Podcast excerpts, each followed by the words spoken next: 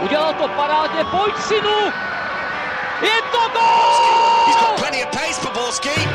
And can he find the finish?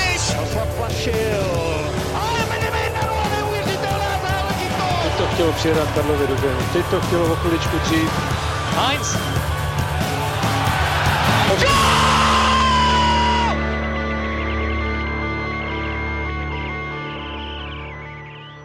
Dobrý den, pondělí dopoledne a to znamená jediné nový díl Football Focus podcastu ČT Sport klepe na dveře. My je otevíráme a vítáme vás u sledování i poslechu.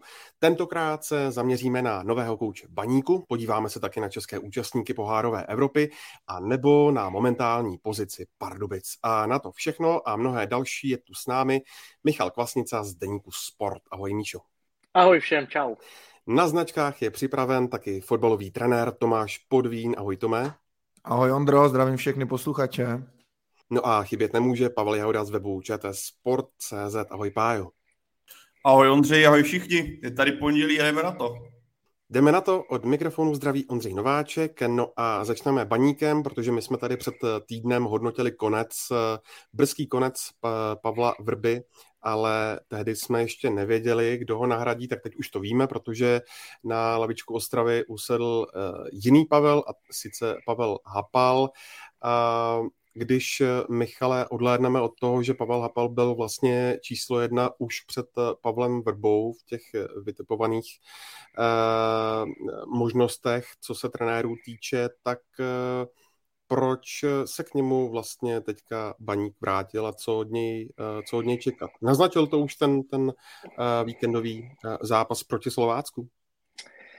Eh, ty říkáš, když to opominem, ale ono to nejde vlastně úplně opomenout, protože on už eh, vlastně v květnu to výběrko vyhrál víceméně. Když odmyslíme si eh, Pavla Vrbu, tak on jako uspěl v tom konkurzu, dejme tomu, když to takhle nazvem, trenérském castingu. Takže na jednu stranu to dává smysl a na druhou stranu nechci říct, že by to smysl nedávalo, nebo je to něco proti Pavlu Hapalovi, ale další velkou výhodou je, že byl volný Jo, my, uh, vemte si, jaké jsou peripatie s trenéry, kteří jsou pod smlouvami, dlouhodobými smlouvami a podobně. Takhle vlastně bylo vyřešeno uh, víceméně za dva, tři dny uh, skoro vše kor, když on už byl kontaktován ještě před zápasem uh, s Libercem. Myslím, že hrálo se v neděli nebo v sobotu. Uh, v neděli se hrálo a on byl, on byl kontaktován podle mých informací poprvé v pátek a i kdyby Liberec vyhrál, uh, pardon, Baník v Liberci vyhrál, tak, byl, tak by Pavel Vrba byl odejít. Jo? Zní to asi drsně, ale jenom to svědčí o tom, že ten management, uh, klidně to personifikujme na Luďka Mikloška a Václava Brace, byl uh, stotožněn s tím, že se musí něco dít a byl stotožněn s tím, že to bude Pavel Hapal.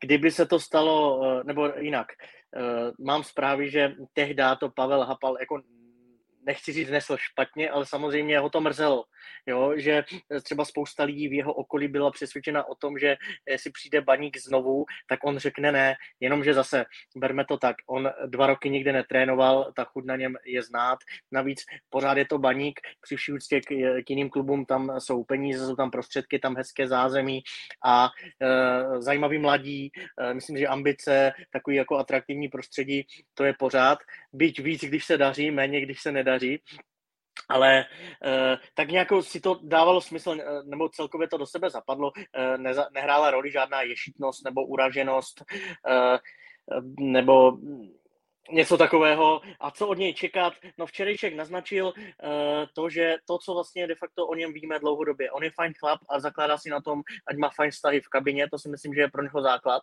Je to takový, když bych to řekl, jako manager s tím, že on si koriguje ty vztahy, dělá ty důležitá rozhodnutí a nechává dost pracovat i asistenty, má rád kolem sebe ten tým, což se mně osobně třeba líbí. Je to spíš takový ten manažerský styl práce, který on třeba zažil i u té reprezentace slovenské, ať už Ačkové nebo 21, ale zároveň tím nechci říct, že by nebyl trenérsky na vyšší.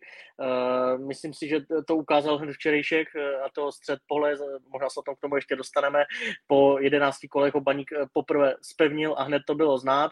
Byť nebylo vše dokonalé, tak bylo vidět, že Baník ví, co chce hrát, minimálně v tom z ohledu, že vůbec neměl problém zalézt doma do, občas do nižšího bloku, nechat hrát Slovácko a věděl potom, jak uspět. Ono ostatně, asi se k tomu dostane i Tomáš, trenér, eh, to byly přesně zbraně, kterými on udeřil eh, dvakrát, vlastně de facto tím zápas rozhodl, takže eh, Pobavme se za měsíc, ten vzorek bude silnější, ale já jsem milé překvapen z toho, i jak na mě celá ta, nebo všichni ti kluci působili, myslím tím nějakou řeč těla, jo, že šli prostě uspět, jo, a byl to těžký soupeř, co si budeme povídat, Slovácko na baňku mělo, pětkrát neprohrálo, hrajou poháry, hodně nahecovaných kluků od uh, trenérem Svědíkem počínaje, Danem Holcrem uh, a tak dále, jako to pokračuje, ale zvládli to, myslím, že velmi dobře, teď potřebují zvládnout ve středu uh, Velvary, no a pak si to můžou rozdat v Plzni. Kluci, za vás, volba Pavla Hapala. Ideál?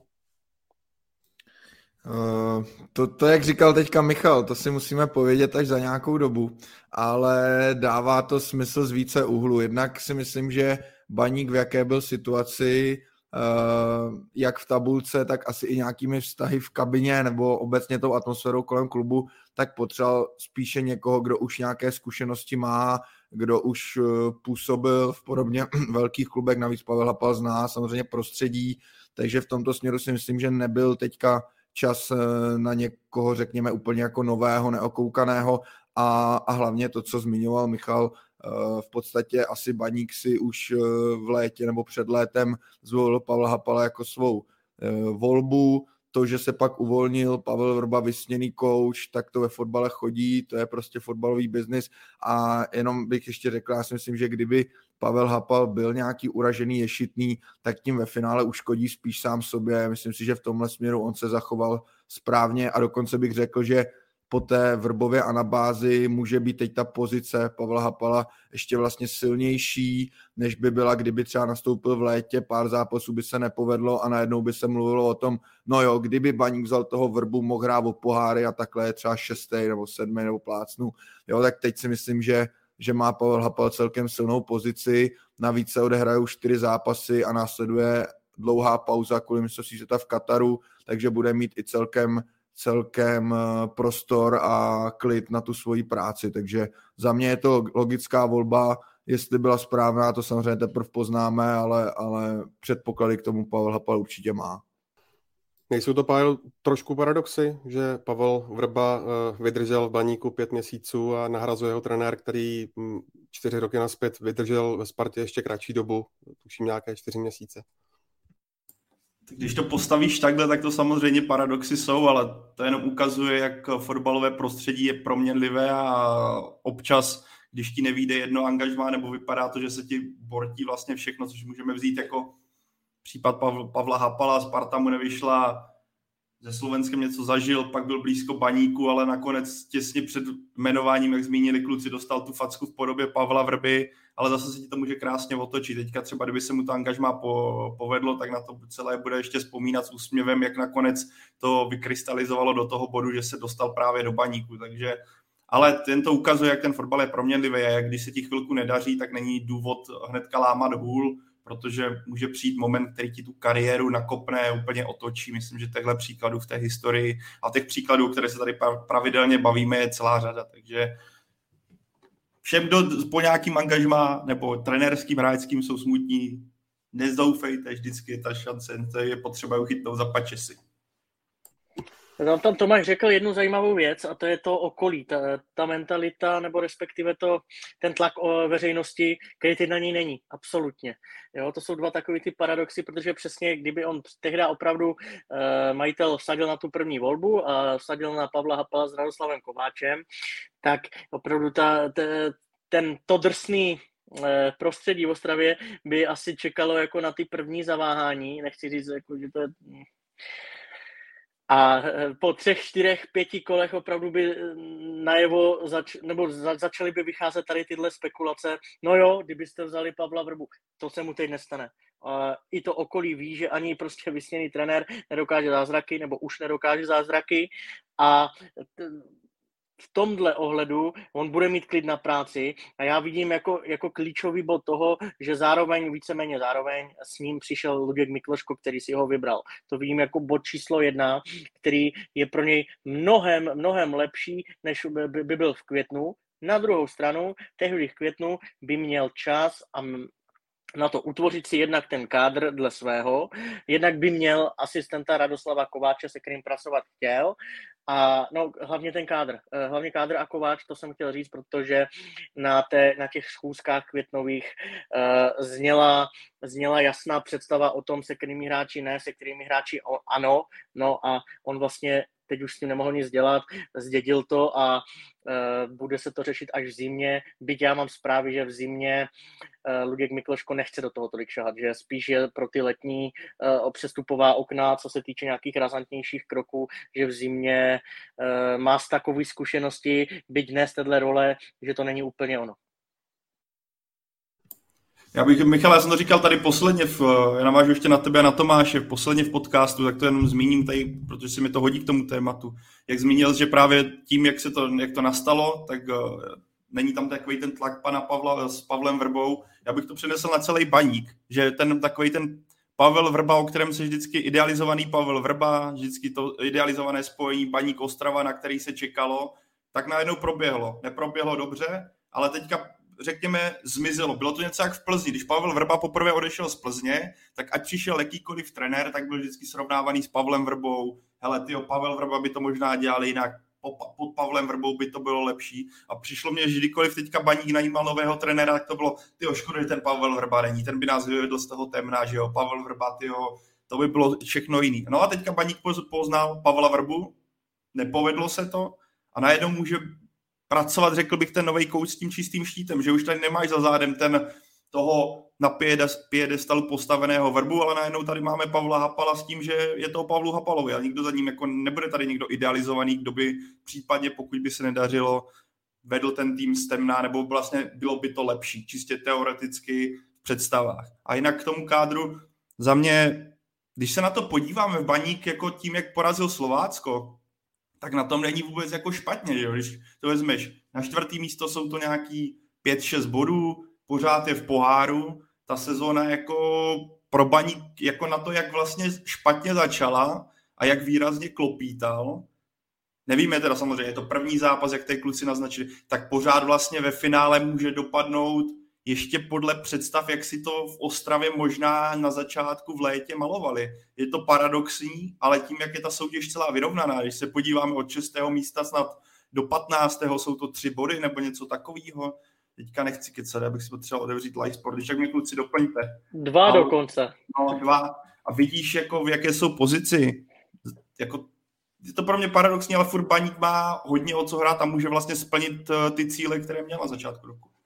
Ale... Mě, jenom, mě jenom pobavila, pro mě jenom pobavila zmínka, že pořád je v poháru, potom co dokázal na penalty vyřadit kromě říč. ale víš, jak to Tomáš je? Není důležitý, jak k tomu došel, ale jestli k tomu došel. Ano, Jablonec a... asi ví, o čem mluvíš. Přesně tak. Ne, a Pavle, ty řekl eh, to B, to pozitivnější B, na které oni, jako, nebo ve které oni ve Slesku doufají. A já k tomu dodám, že eh, pokud by se ten trenér nezměnil, tak já jsem přesvědčený o tom, že včera prohrál Baník. Že, že by nebyl tak jako připraven ani mentálně, ani jako dobře takticky, že by nedošlo k té změně, kdy Kauč drží prostor a podobně, že eh, k tomu zatažení do, do bloku, eh, ke standardkám a podobně. Takže teď jsou plus tři, ale nedovedu si jakoby plus tři body oproti tomu, kdyby to změnu neudělali, ale nedovedu si představit, kdyby včera prohráli, tak eh, teď se bavíme o té pozitivnější notě, ale vem si teď, co, se, co tě čeká uh, za los, jo, začne ještě větší nervozita a to bych byl přesvědčený o tom, že baník přezimuje na barážových příčkách. Takže na první pohled jako neviditelný eh, včerejší úspěch, být nad účastníkem Evropského poháru, ale za mě jako strašně důležitý. Možná jako nechci tady úplně házet nějaký velký slova, ale třeba si řekneme za půl roku, že to byl jako fakt jako důležitý bod zlomu. Já s tebou naprosto souhlasím. Jako já jsem na baník třeba zvědavý, teďka že ho narazili na tým, který chce hrát fotbal, který byl, žil možná ještě z toho, že se mu podařilo v NIS vyhrát, nezvládl ten přechod a Jan Kalabiška předvedl naprosto absurdní věc, kterou myslím, že Martin Svědík mu dal v kabině neuvěřitelně sežrat. A viděli jsme pasáže, kdy Slovácko bylo jako jasně lepší. Ale ty zmínil z Michale přesně to, jak ti hráči na mě působili. Energičtěji, jo. Mluvil o tom, jak se zatáhl Kaloč, hrál čistě šestku. Najednou ten střed, o kterém jsme se tady podle mě spolu, když byli díly často bavili, tak najednou ten střed byl silnější, nebyl takový průchodák jako dřív ale co já bych vypíchl především, tak jako byla nějaká jako energie to celku jako, jako kolektivu dohromady, že na mě působili najednou úplně, že se ta kabina vyčistila. A však sám to víš, co do zprávy z kabiny, jako ta atmosféra už tam nebyla dobrá, už to bylo spíš takový jako trošku ještě přeženu prohnilý místo, kde tam jako nemáš moc radosti, když do té kabiny jdeš, když víš, jak to bude, jak budou vypadat trénink, jak bude vypadat všechno kolem a jak bude vypadat trenér, který tu pozitiv, to pozitivum úplně neroznáší. Jako pro... já, jsem, já jsem, Pavle, strávil ve středu celý den na bazalech a Luděk Mikloško mi říká, že, uh, cituju, dneska jsem poprvé po dlouhé době viděl nějaký ten úsměv v kabině. Jako, a tím neříkám, uh, to je zase Tomáš to potvrdí, to je takový to kliše, když se změní trenér, tak nikdo ti neřekne nic špatného a je to impuls podobě, jo, ale ty zprávy šly a mnohem důležitější je, že to potvrdili včera na tom hřišti.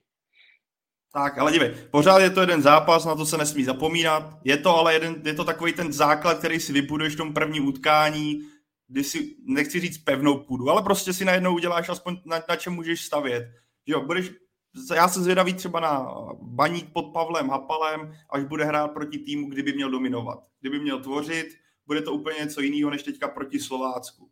Tohle ale všechno uvidíme. Pavel Hapal má v mých očích prostě teďka čas ten tým si ohmatat. Já počítám, že tam budou jako výpadky, že jo. Je tam, je tam krátkou chvíli, ne, nemůžeme počítat s tím, že on tam změní teďka ze dne na den úplně kompletně dění v tom, v tom kádru, v té kabině. Bude to chtít nějaký čas, ale myslím, že Luděk Mikloško s tím do toho šel, že teďka zbývá pět zápasů, pět, šest kol do mistrovství světa, do zimní přestávky, kdy pak Pavel Hapal s tím týmem může pracovat daleko lépe. Za mě, zmínil jsi to Michale, nečekám nějaký velký řez, ale bude to o tom, aby on poznal, který hráč mu do toho sedí a který ne, jestli má sázet na duo plavšičkadu, kteří jsou tam na hostování bez obce, ať víme, že i v takové situaci to hráče na konci můžeš koupit, to se asi uvidí, jak baníka ti daní budou k tomu přistupovat, nebo jít cestou spíš mladších hráčů. Ale to, to asi uvidíme v dalších týdnech, jak se mu kdo bude jevit na hřišti, jak mu bude zapadat toho systému, který on si nastaví. Bavíme-li se o baníku, tak samozřejmě nesmíme opomenout ani téma mladých hráčů, odchovanců. Změní se v tom ohledu něco v Ostravě? E, je, je to představa obou, jak Luďka Mikloška, tak Pavla Hapala, ale myslím si, že ne, ve zbytku podzimu moc ne protože teď jsou pod tlakem eh, i bodovém, oni potřebují nějaký bodový polštář a pak věřím tomu, že když, když na to ten daný mladý hráč bude mít, takže tam bude vyskakovat i třeba na 5-10 minut. Eh, zaplať pán Bůh Luděk Mikloško má zdravý pohled eh, oproti svému předchůdci Aloisi Grusmanovi na to, že když některý hráč na to má v 17, tak prostě pojď rovnou, nemusíš tady chodit po schodech a tak dále. Chce vychovávat individuality, znovu říkám zaplať pán Bůh, protože jde vidět, že prošel eh, zahraničím a že je fajn eh, samozřejmě mít nějaký týmový výkon, ale potřebuješ i vychovávat prostě rozdílové borce. Takže v tomhle já věřím. Na druhou stranu ne, nečekám ta, to tak, jakože v prvním jarním kole uvidíme jako nějaké tři, čtyři nové kluky, mladěchy a budeme tady psát o nějakém jako Ajaxu nebo eh, nevím, Lipsku, Salzburgu v českém prostředí. To si úplně nemyslím, ale ta vize určitě je smysluplnější, než byla a já věřím, že třeba i takový uh, detail, jako že ve středu by měl v brance nastoupit malý golman Martin Hrubý, 18 let, ročník 24, je třeba předzvěstí nějakého tohohle bodu. Snad se teda nemýlím, taková idea byla ještě minulém týdnu, teď zase jsem slyšel, že uh, Jiří Letáček vypadá dobře na tréninku, že ho ještě nechcou odepsat, tak uvidíme, jak nakonec budou mít uh, trenéři, co vyberou. Já bych k tomuhle jenom, jenom dodal, že podle mě sázet na mladý je samozřejmě cesta a každý český tým svým způsobem musí mít za cíl i včetně Sparty Slávě jednou za čas někoho prostě dobře prodat do zahraničí. to je jasná věc. Na druhou stranu, myslím si, v případě baníku vy nejdřív potřebujete vytvořit uh, nějakým způsobem fungující tým a fungující kabinu, fungující prostředí a do toho pak ty talentované hráče zasazovat. A zase, ne na sílu, ve stylu, hele, my jsme si řekli, že budeme dávat šanci mladým a my jsme teď v sestavě neměli žádného 18 letého kluka, tak rychle tam pojďme nějakýho najít a dejme ho tam, ať je vidět, že na ně fakt sázíme. Ne, to, to musí být opravdu přirozenou cestou, nějakou postupnou cestou, ale pak je zase druhá věc, když už takového hráče mám a jsem o něm přesvědčený, tak já mu musím dát tu důvěru. A to není tak, že mu dám jeden zápas, který se povede, nepovede a na základě toho to budu hodnotit. To musí být fakt dlouhodobá věc, ale myslím si, že někdy ty šance pro mladý se často zaměňují s tím, že by měl teď přijít nový trenér, který chce dávat šanci mladým a my si za dva týdny budeme říkat, ty a teď ty šanci těm mladým nedává. Ne, tohle to musí být fakt dlouhodobý proces a konkrétně u baníku Vím, že i třeba tady v podcastu se to téma celkem často řeší, ono jsou to samozřejmě často jako líbivá slova, ale já nevnímám baník jako klub, který by měl vyloženě jako, nebo on asi ani nechce stát na tom, že bude vyloženě vychovávat mladé hráče třeba právě pro Spartu Slávy. To asi určitě ne, takže já myslím, že on by měl být nebo chce být spíš takovým tím hegemonem v tom svém kraji a sbírat právě ty nejlepší hráče, samozřejmě ideálně v tom třeba mladším fotbalovém věku z těch okolních klubů. A to bych řekl, že mi tam třeba malinko chybí, aby opravdu baník sbíral ty hráče, kteří už třeba nakoukli do dospělého fotbalu, mají už nějaké zkušenosti třeba z těch menších klubů, ale říkám zase, to je dlouhodobý proces, on nejdřív musí být pro ty hráče tou adresou, kterou prostě ví, že, že je to pro ně cesta nahoru, jako když řeknu, když se prosadí mladý hráč v Bohemce v Dukle a bude ho chtít Sparta Slávě, tak on samozřejmě vidí prostě velkou svoji šanci a tohle si myslím, že by měl být i cíl baníku, aby on byl tímhle klubem eh, v tom svém regionu. Tak ono musí zaznít B, že to, že jsi mladý automaticky neznamená, nebo neměl bys mít jistotu sestavy. Jako. Často se lícháme o tom, hele, nasaďme hnedka mladý, nasaďme mladý, nasaďme mladý, ale jako ať, ať přesně jak říkal Tomáš, anebo Michal to naznačil, ať na tom hřišti, když dostanou tu šanci, tak to ukáží. Nemůžeš jako to, že ti je 20 let, přece nemůže znamenat to, že automaticky vypadne 30-letý uh, eh, hráč, protože je o něco starší. To jako, pro mě zatím ten třeba byl dobrý vzkaz od Pavla Hapala, je to zase ten zápas, že v 65. 66. minutě naskočil Buchta, naskočil Jaroň, Uh, je to pro ně, za mě je to takový ten trenérský jako důkaz tom, že on se nebude bát i v takhle jako těsném duelu, kdy jde o hodně, že jo, jde ti o to, jestli v tom první zápas přivezeš ty tři cený body, tak se nebude bát sadit na ty mladý kluky. Což je skvělý vzkaz, třeba když vezmeme tu minulost, odchod, že jo, Kukučky, odchod, odchod Šmigy, že jo, do Prahy, tohle právě potřebují ti mladí talenti, kteří jsou dorostu, tak mít tu vizi, že můžou polez dál, že když už to dozvládnou přechod toho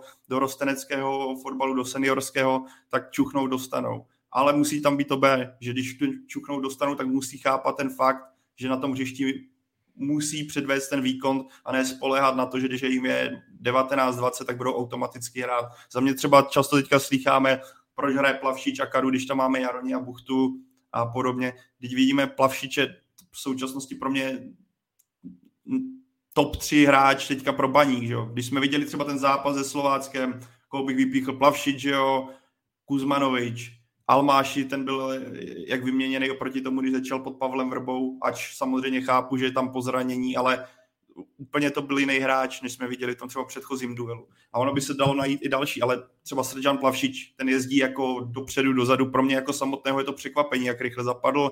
Otázka Kadu, a který zatím úplně asi nepřesvědčuje, ale viděli jsme v Pardubicích, jak dokázal ten tým táhnout. Ale teďka si myslím, že třeba je otázka David Buchta, Petr Jaroň si můžou říct o ten post uh, Kadua. A je to jenom na nich, aby trenéra přesvědčili. Ale včera si o něj neřekli. To Přesně si tak. na rovinu, jo, to střídání se úplně nepovedlo.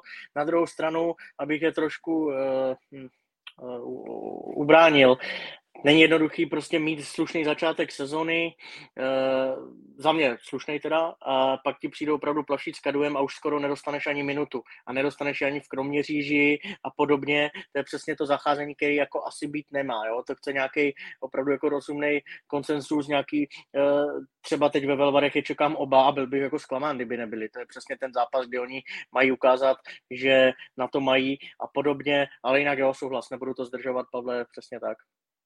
Já si myslím, že Michal, ještě dodám poslední tečku. Já nevím, jestli jsi měl třeba takový zprávy z baníku, ale pamatuju si, když se Pavel Vrba odcházel ze Sparty, tak právě v mládežnických týmech, potažmo uh, u mladých hráčů vlastně zavládla poměrně jako radost v tom směru, že prostě odchází trenér, který tohle v tomhle směru úplně není nadšenec uh, zkoušení. Vys ten pohár, kde kromě říži ti naskočí kadu s plavšičem, že jo? když by ti mohlo naskočit o něco mladší kádr. A nevím, jestli tohle zavládlo i v baníku u mladších, ale... No nejenom, nejenom mladších. tak tím pádem asi mluví za vše. No, zase jenom, nechci tady nějak úplně vyvažovat, ale i když jsme ve veřejnoprávním podcastu, ale jak, jak i tady už naznačoval Michal, no jako vzpomeňme, kdy byl nějaký trenér vyhozen, což znamená, že asi nebyly odpovídající výsledky, výkony a tak dále, a jako najednou se o něm mluvilo jako v dobrém a, a jak to všechny mrzí, protože tohle bylo super a tohle bylo super. Je logický, že se pak hledají spíš ty negativní věci a, a přesně tyhle ty spekulace nebo, nebo ty zákulisní věci pak vyplnou na povrch a vždycky se vám pak spíš ozve třeba hráč, který nebyl spokojený a řekne, hele, to je dobře, že už je pryč, než, než ten, který třeba spokojený byl, tak nemá úplně motivací jít a někomu říkat, ty to je škoda, že odešel, že jo, to. A zároveň, když přijde nový trenér, tak je to chvíli všechno super, že jo, ale, ale vždycky je to o té dlouhodobé práci, takže uvidíme. Jako ne, nepopírám, určitě museli pod trenérem Vrbou problémy být, ono to myslím bylo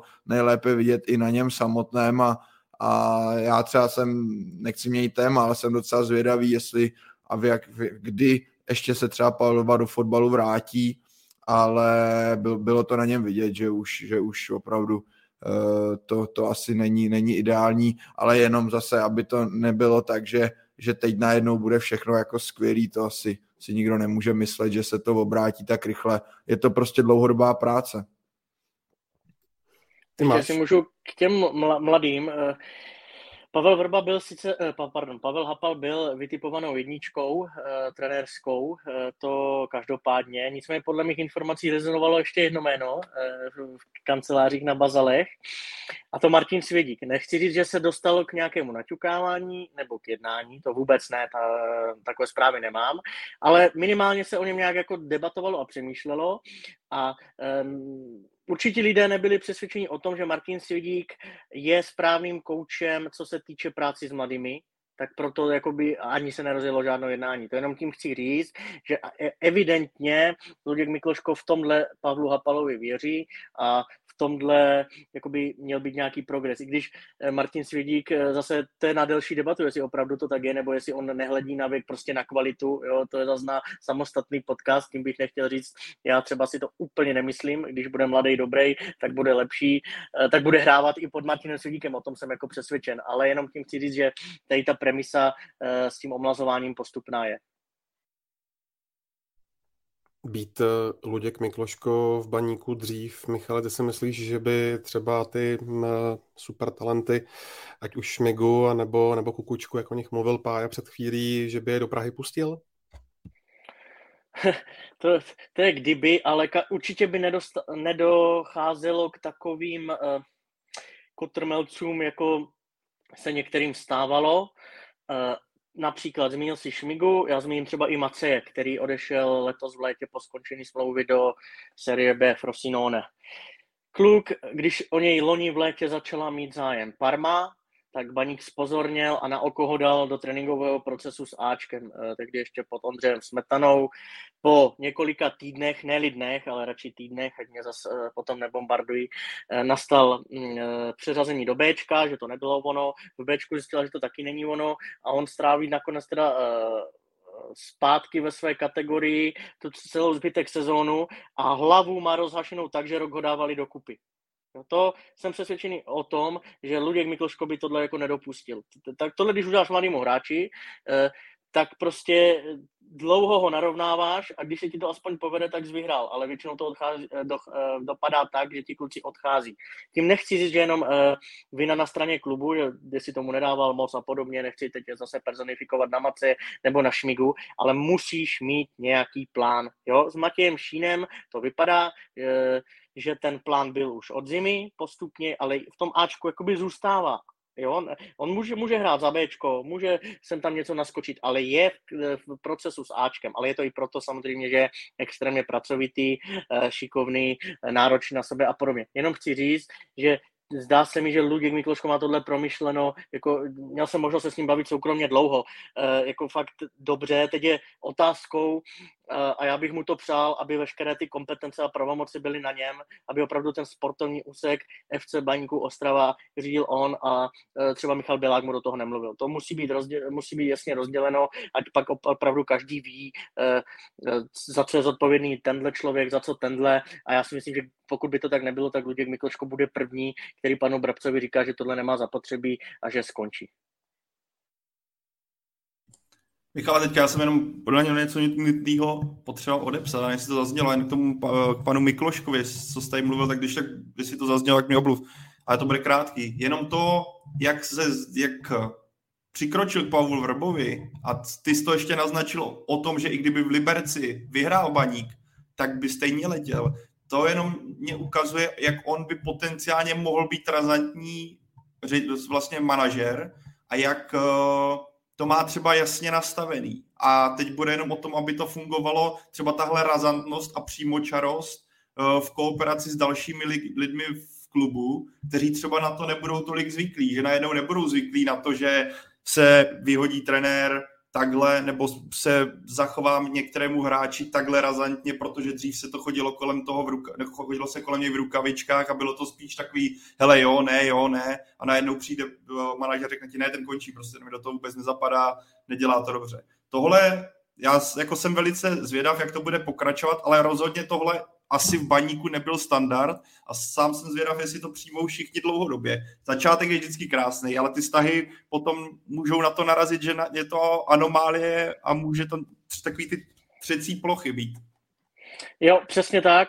Eh, tady ta oponentura, ne, nejen ty kroky, ale i ta oponentura může být jako pro baník obohacující a eh, může být jako velkým pokrokem. Podle mých zpráv, když došlo na nějaké už jako fakt finální jednání s Luďkem Mikloškem, kterého pan Brabec eh, téměř tři čtvrtě roku lákal do klubu a pak už teda práskl do, do stolu a řekl, tak co teda jako chceš dělat, tak on mu teda řekl, že jestli má být v baníku, tak nebude jako nějakým jenom jak skautíkem nebo poradcem pro golmany a podobně, ale jestli má být v baníku, tak naplno že opravdu chce ty věci měnit, eh, chce mít to rozhodovací právo. Takže na něho prvně jako by asi eh, pan Brabec koukal, co mám ty zprávy, nakonec teda se nechal poradit i o ostatním, nebo nechal si poradit od ostatních lidí, zjistil si, co opravdu Luděk Mikloško za člověka, jaký je charakter a podobně a neváhal ho dát do představenstva vedle výkonného ředitele Michala Běláka, jo? takže to je velký krok. No a když teda došlo k tomu závěrečnému jednání, tak pan Brabec eh, se ho ptal, teda, co je třeba změnit a podle mých informací Luděk Mikloško jako chryl jedno negativum za druhým, takhle to, takhle to děláte špatně a to je přesně ono, co ten baník potřebuje. Jo? Nepotřebuje přikivovače, kteří jsou rádi za krásnou výplatu, Eh, eh, potřebuje dělat člověka, nebo potřebuje mít člověka, který umí dělat nepopulární kroky. Jo? Eh, Václav Brabec si to asi uvědomil a teď bude na tom, na, na, na něm, jakou sílu Luďku Mikloškovi dá. Jste taky, Michale, v Deníku Sport informovali o tom, že Luděk Mikloško mimo jiné prosadil ten nákup GPS West za nějaký milion korun. Tomé, um, Máš s tím nějakou zkušenost, eh, jak moc to může celému týmu pomoci, ať už třeba eh, v tom předvídání ehm, zdravotního stavu hráče a zranění a podobně? Ono, ono samozřejmě existuje více, více druhů od, od těch základnějších až po ty opravdu promakané, uh, ale skoro bych řekl, že u ambiciozního ligového týmu už je to dneska povinnost. Ani bych v tom neviděl, že díky tomu teď Baník získá nějakou velkou výhodu, ale spíš, že se nějakým způsobem přiblíží tam, kde by chtěl a měl být, protože si že v tom tréninkovém procesu je to, je to samozřejmě eh, dobrá, dobrá pomůcka, je to dobrý ukazatel, ukáže vám samozřejmě nejenom ty základní věci typu, kolik toho hráč naběhá a, a tak, ale i třeba do jakých se dokáže dostat rychlostí, kolikrát jde za to konkrétní cvičení do, do laktátu, do maximální rychlosti a tak dále. Takže jsou to, jsou to prostě věci, které se dají velmi dobře využít při tréninkovém procesu. Ukážou samozřejmě něco i uh, co se týče těch zápasů, to je jasný a, ale zároveň už jsem to dneska, musím říct, že mě to trošku překvapilo ve stylu, že to ještě baník neměl, protože už to... Už Já to si vnímám... myslím, Tome, že měl, ale Nebo, že on, no, jako, jak říkáš ty, asi nějakou... Eh, šel do nějakého jako vyššího řádu, jasně, jasně. Hmm, hmm, Možná myslel to, i pro mládež, jako jo, spíš, eh, nebo takhle celkově to zaobalit, ať jsou pod kontrolou a podobně. Hmm, hmm, hmm. Jo, určitě mi to dává smysl, určitě je to posun dobrým směrem, je to dobrý pomocník. Není to samospása, ale je to velmi dobrý pomocník.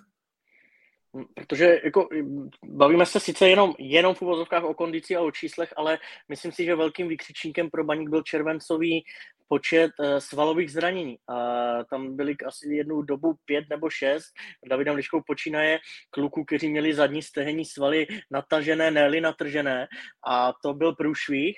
Jo, to se třeba Slovácku nestává. Když zmiňuji Slovácko, tak včera baník, jako já ty data teď nemám, ale opticky přiznávali to i aktéři, prostě Slovácko v deseti lidech, baník přeběhalo a to hraje od začátku sezony čtvrtek, neděle, a včera hrálo hodinu e, o jednoho člověka méně a podobně a Luděk Mikločko se tím vlastně ani netajil. První, co udělal, tak kromě toho, že odvolal Pavla Vrbu, odvolal i dva kondiční trenéry.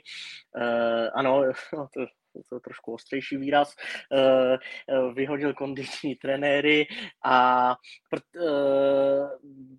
najal jednoho mladého kluka, který byl u akademie, který prý umí přesně tady s těmi GPS vestami a je kapacitou na, eh, na tyhle věci jako celorepublikově, že si na něho získával reference. Pak chce ještě získat z Kypru Denise Kavana, eh, který je u Karmiotisy a podobně, protože to na to jako nepotřebuju úplně mít data, protože když vidím, že tě přeběhá třetiligová kroměříž a on seděl vedle mě Luděk Mikloško a jenom kroutil hlavou, tak to je prostě průšvih, jo. A to teď, když jsem se na to včera i ptal Pavla Hapala, tak on kolegiálně eh, mluví o tom, že to je o hlavě, nechce, nechce svého předchůdce a bývalý realizák asi nějak jako setnout, ale e, myslím si, že to bude jedna z priorit zimního období, na čem oni budou pracovat. Teď už to asi tome nedotáhnou, nebo zajímá by mě trenerský pohled, jestli za ty čtyři týdny to můžeš nějak jako uprostřed týdne, když máš ještě teď ty velvary, e, dotáhnout nebo ne, ale myslím si, že spíš to budou směřovat na, na tenhle den. Myslím si, že ne, nebo uh, ně, něco málo asi udělat jde, ale určitě ne tou dlouhodobou kondicí. Eh, já třeba jsem zastánce toho, že, že nebo co pak já, ale vím, že se to už prostě takhle hodně dneska, dneska dělá, že tak, jak chceš hrát, tak bys měl dlouhodobě trénovat. Už to není ten pohled, jako třeba byl často dřív, že se odjelo na dva týdny na hory, tam se jenom běhalo, běhalo, běhalo a říkalo se a z toho budeme žít celý jaro jo, tak tohle už je, myslím, dneska přežitý, takže zase je to ty dlouhodobý tréninkový práci, to není něco, co by šlo nahnat za týden, ale samozřejmě dá se pracovat eh, nějakým způsobem s tou intenzitou, třeba trošku zkrátit, zintenzivnit ty tréninky, více snažit přiblížit tomu samotnému zápasu. A jenom ještě jsem chtěl pak dodat k těm, k těm vestám a, a k podobným věcem. Ono to samozřejmě výrazně pomáhá, co se týče individualizace tréninku, protože dneska, pokud se bavíme o profesionálním fotbalu, profesionálních fotbalistech, tak opravdu už uh, se prostě vytváří nějakým způsobem skupinky nebo dokonce i individuální uh, tréninky právě na základě uh, únavy těch hráčů. Každý regeneruje trochu jinak. Samozřejmě starší hráči to mají většinou jinak než mladší, ale nemusí to být vždycky jenom věkem takže myslím si, že obecně ta individualizace je dneska hodně důležitá a mimo jiné by právě měla pomoci i, i k tomu, že se bude předcházet těm častým zraněním, ačkoliv samozřejmě některým zraněním se vyhnout nedá, ale tohle, tohle si myslím, že v tomhle směru je důležité umět s těmi daty pracovat správně, nenechat se tím úplně pohltit, ale k dnešnímu fotbalu už to prostě patří a, a myslím si, že bez toho to nejde. Tomhle myslím, že je top právě to Slovácko, které opravdu řeší jako každý 10% ubírá nebo kde přibírat zátěže, nebo teď Michal Kadlec včera vůbec nebyl v nominaci nebo nehrál, minimálně nehrál. E, ptal jsem se na to, říkal, no prostě on, když jsou ty tři zápasy, tak ten třetí už není dobrý. Tak se na to nachystá s tím fakt jako kondiční trenér, myslím, že se jmenuje pan Mikšiček, pochválme ho veřejně, e, s Martinem Svědíkem takhle jako pracují individuálně. A ještě e, perlička, mně se líbí u Luďka Mikluška, když on neuznává Eh, termín předzápasový a pozápasový trénink. Jo? On, on říká prostě, jak, jak říkal Tomáš, jak trénuješ, tak hraješ, maximálně ty jednotky budou prostě kratší před zápasem, jo? ale intenzita bude pořád stejná. Jenom Michale, jak důležitý je pan Mikšíček pro pana Svědíka, ukazuje to, že oni už spolu, spolu spolupracovali v hlavě. O tam se úplně se to nes, není to úplně tradice, jestli bereš uh, i kondičáka, ale v tomhle případě právě i kondičák šel s ním, že jo, a je to vidět, že ta kooperace je jasná a Martin Svědík přesně ví, co od něj čekat a ten zároveň kondičák ví, co Martin Svědík chce, aby z hráči udělal. A je to znát. Myslím, že je opravdu v dnešním fotbale jako kvalitní nebo řekněme jako nad, nadprůměrný kondiční trenér může udělat opravdu jako velkou změnu celého toho týmu. Uh, ačkoliv jsem samozřejmě trošku zklamaný, že dnes tady není speciál El Clasiku, tak aspoň jsem malým způsobem dostanu Real. Ne, ale asi většina už fotbalové veřejnosti dneska zná jméno Antonia Pintuse, kondičního trenéra, který prostě kam přijde, tam tam má úspěchy a když se po anabázi v Interu, kde vyhrál s trenérem Content titul, vrátil do Realu Madrid, tak se všichni shodli, že to znamenalo obrovskou změnu a tím chci jenom, tím chci jenom jakoby uh, zdůraznit to, že opravdu práce kondičního trenéra může být dneska skoro stejně důležitá jako práce hlavního trenéra. Je to, je to klíčová součást realizačního týmu a, a určitě to nemůže dělat jen tak někdo. A ještě když jsme zmínili ten realizák, tak Michale, eh, David Oulehla, asistent, ten pokračuje, naopak Jan Baránek odmítl vést Bčko. Jak se ta situace vyvíjela tam? Chtěl jsem se na to Honzi Baránka včera zeptat, parkoval kousek ode mě, ale měl s někým důležitý hovor, tak jsem ho nechtěl pak rušit, takže nevím, proč tu nabídku odmítl. Teď se dostávám k té podstatě. Luděk Mikloško říkal, že mu nabídl pozici hlavního trenéra v třetiligovém Bčku a že má, já nevím, že má do neděle nějaký čas na rozmýšlení, že v jeho očích eh, by to byla promarněná příležitost, protože v 29 trénovat eh, třetí ligový tým a nutno dodat, že je rozdíl oproti eh, příští úctě k Uherskému brodu a Kotrokovicím a k Baníku B, který má základnu prostě na bazalech všechny profi věci, včetně GPSek a podobně eh, k dispozici, eh, kvalitní materiál a podobně. Nechodí tam kluci trénovat po práci a podobně. No, ale už v pátek eh, Baník vydal stanovisko, že tím hlavním, tím, tím, tou hlavní informací bylo, že David Oulehla zůstává a vzadu bylo napsáno, že eh, Jan Baránek se rozhodl vydat vlastní cestou. Mě to překvapilo, eh, zeptám se ho, proč tak bylo. Na druhou stranu, on už v tom klubu je taky dlouho, eh, pokud se nemýlím, začal u Ačka pak pod Lubošem Kozlem. To znamená, že pak zažil i Ondřeje Smetanu, Tomáše Galáska, Pavla Vrbu, jo, a, takže teď by měl být u pátého kouče a přiznejme si, že v Baníku taky není a nebylo jako všechno růžové a ideální, takže já se nedivím, že třeba si chce opravdu jako pročistit hlavu, zase třeba eh, někde je na stáže, nevím, učit se někde jinde, třeba už má nabídku teď dělat asistenta někde eh, ještě ve, taky u profesionálním fotbale. To všechno ukáže čas. Mě to taky překvapilo. Zpátky k Oulehlovi zůstává, protože Tomáše Janotku nepustila Olomouc. Podobně jako Ladislav Minář eh, nepustil Jiřího Saňáka, asistenta Václava Jilka na lavičku prv, prvoligových Pardubic, tak nyní e, nechtěl pustit Tomáše Janotku, je smluvně vázán. Chvilku se řešilo, jestli třeba Tomáš Janotka nedá e, výpověď, ale zase zabralo by to, já nevím, dva nebo tři měsíce výpovědní lhůta.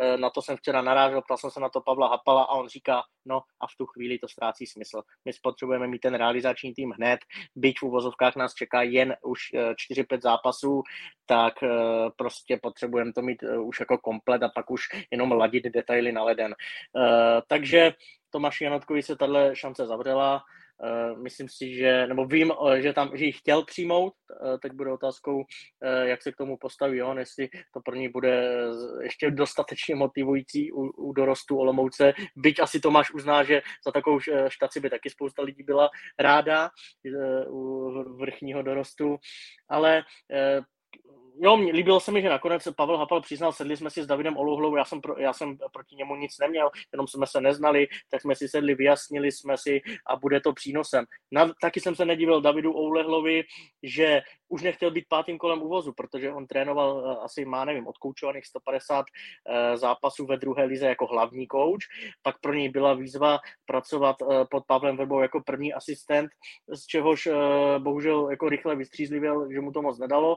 A teď jako být druhým, třetím asistentem u Pavla Hapala, nedivím se, že mu to třeba úplně jako na první dobrou neštimovalo, na druhou stranu, jestli si to takhle teď sedlo, že on opravdu bude pokračovat v té práci, kterou dělal pro Pavla Vrbu, Jiří Neček bude dělat něco jiného a Pavel Hapal to bude zastřešovat a dávat jim prostor, tak to může být ve finále jako úplně nejlepší volba.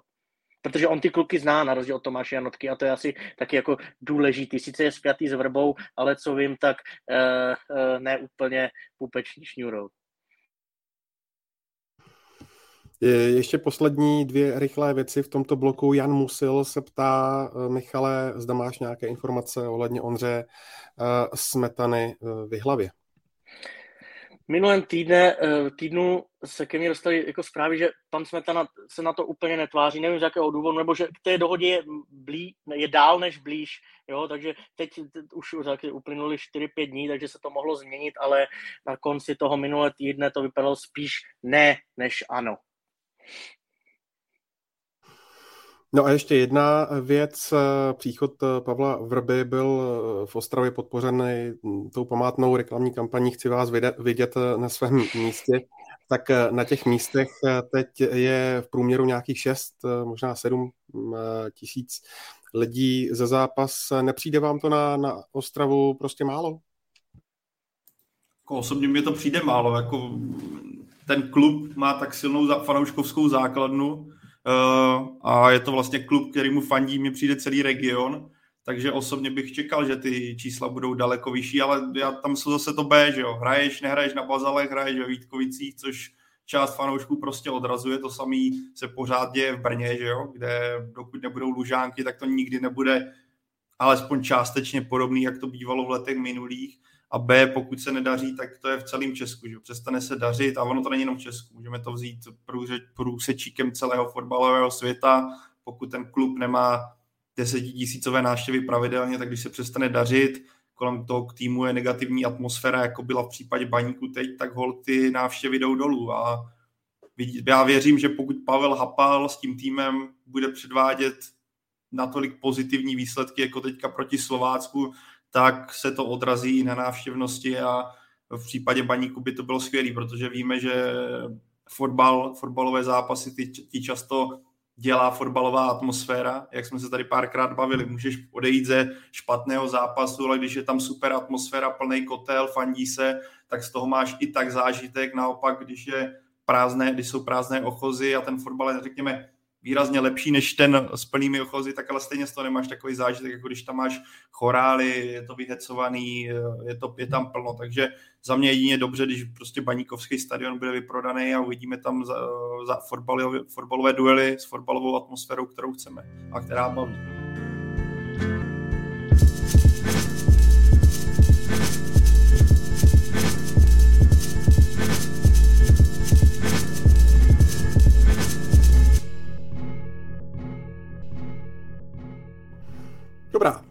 Pojďme do poháru, protože tam české týmy nejsou v úplně mm, ideální pozici, když uh, začneme uh, od toho nejviditelnějšího uh, nebo nejviditelnější soutěže a tím je Liga mistrů, tak Plzeň tam má zatím bilanci čtyř zápasů a čtyř proher, což tedy v tabulce činí nula bodů, tak když ty výkony a výsledky, Pájo, vezmeš dohromady, jak eh, bys to nazval?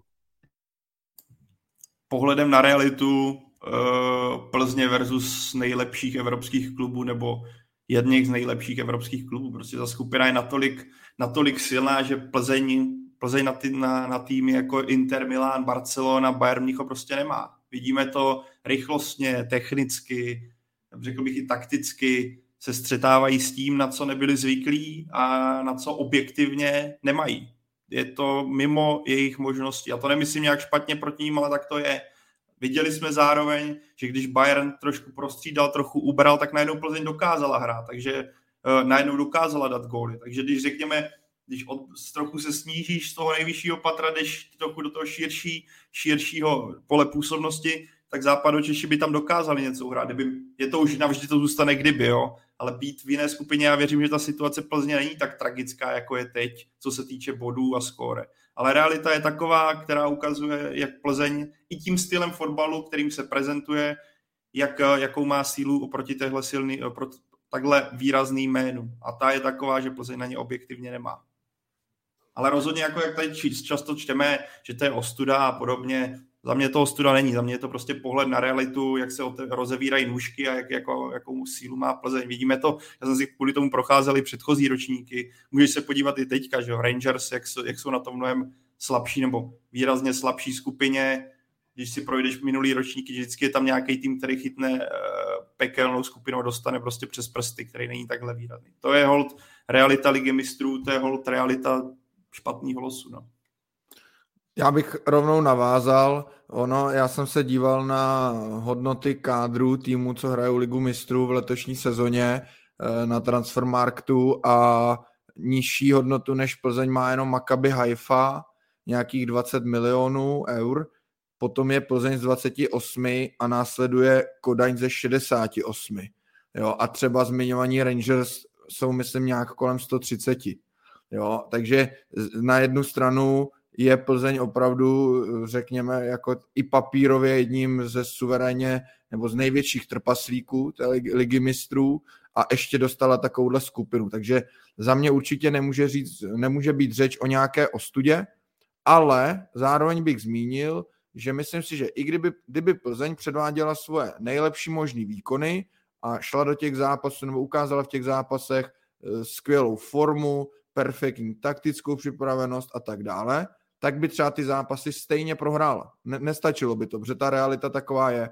Ale myslím si, že Plzeň se k, ke svému jakoby maximu nepřiblížila v těch zápasech a že, tam, že to, tohle to tam malinko někde visí, určitě si to i oni, oni vyhodnocují, že Plzeň mohla, mohla hrát podle mě líp, mohla, mohla mít v tomhle směru navíc. A ani ne tak třeba, co se týče těch samotných výsledků, i když samozřejmě schytala dva debakly a asi si řekněme upřímně, kdyby se Bayern v odzovkách neslitoval, tak i třetí, ale myslím si, že hlavně co se týče výkonu, tak tam prostě nějaká ta rezerva byla a, a to může třeba Plze nějakým způsobem mrzet, může to být ale i poučení zase směrem do budoucna, co, jaká je realita evropských pohárů, ať samozřejmě tohle je opravdu ten úplný extrém, top týmy, takže to si myslím, že, že určitě není to tak, že, by, že bych řekl, Plzeň dělala všechno dobře a jenom na to nemá. Určitě tam jsou věci, kde mohla být lepší a mohla předvíst o něco víc,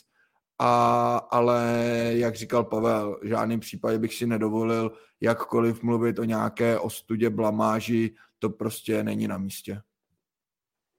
Ale právě si myslím, že gro celé té debaty celorepublikové je to, jestli k tomu Plzeň až zbytečně moc poraženecky nepřistupuje. Jo? Vemte si, eh, neberte mě za slovo to srovnání, ale eh, Pardubice prohrajou 2-5 na letné a mluví se o tom, jak hráli skvěle. Jako jo? Já vím, že mezi Pardubicemi a Spartou eh, není tak propasný rozdíl jako mezi Plzní a těmi giganty, ale můžeš si, jako, můžeš si odnést to úplně jiný zážitek, takže to jediné mě mrzí, jak, jak naznačil Tom, jestli opravdu udělali jako 100% pro to i psychicky, i takticky, jako mentálně, uh, protože cítím tam, že ne, že, že nejdou prostě si to rozdat úplně na ferovku, jako dřív třeba ta Slávia. Vím, že to je dokola omílané téma, ale z nich si cítil prostě, že tam je taky ten Bayern eh, nebo Inter uh, Barcelonu uh, jdou sežrat. I ten Dortmund, že si to s nimi jdou prostě zaběhat, přeběhat ofenzivně nahoru dolu a chcou, ať i ti lidi mají zábavu, ale myslím si, že to je dáno i tím,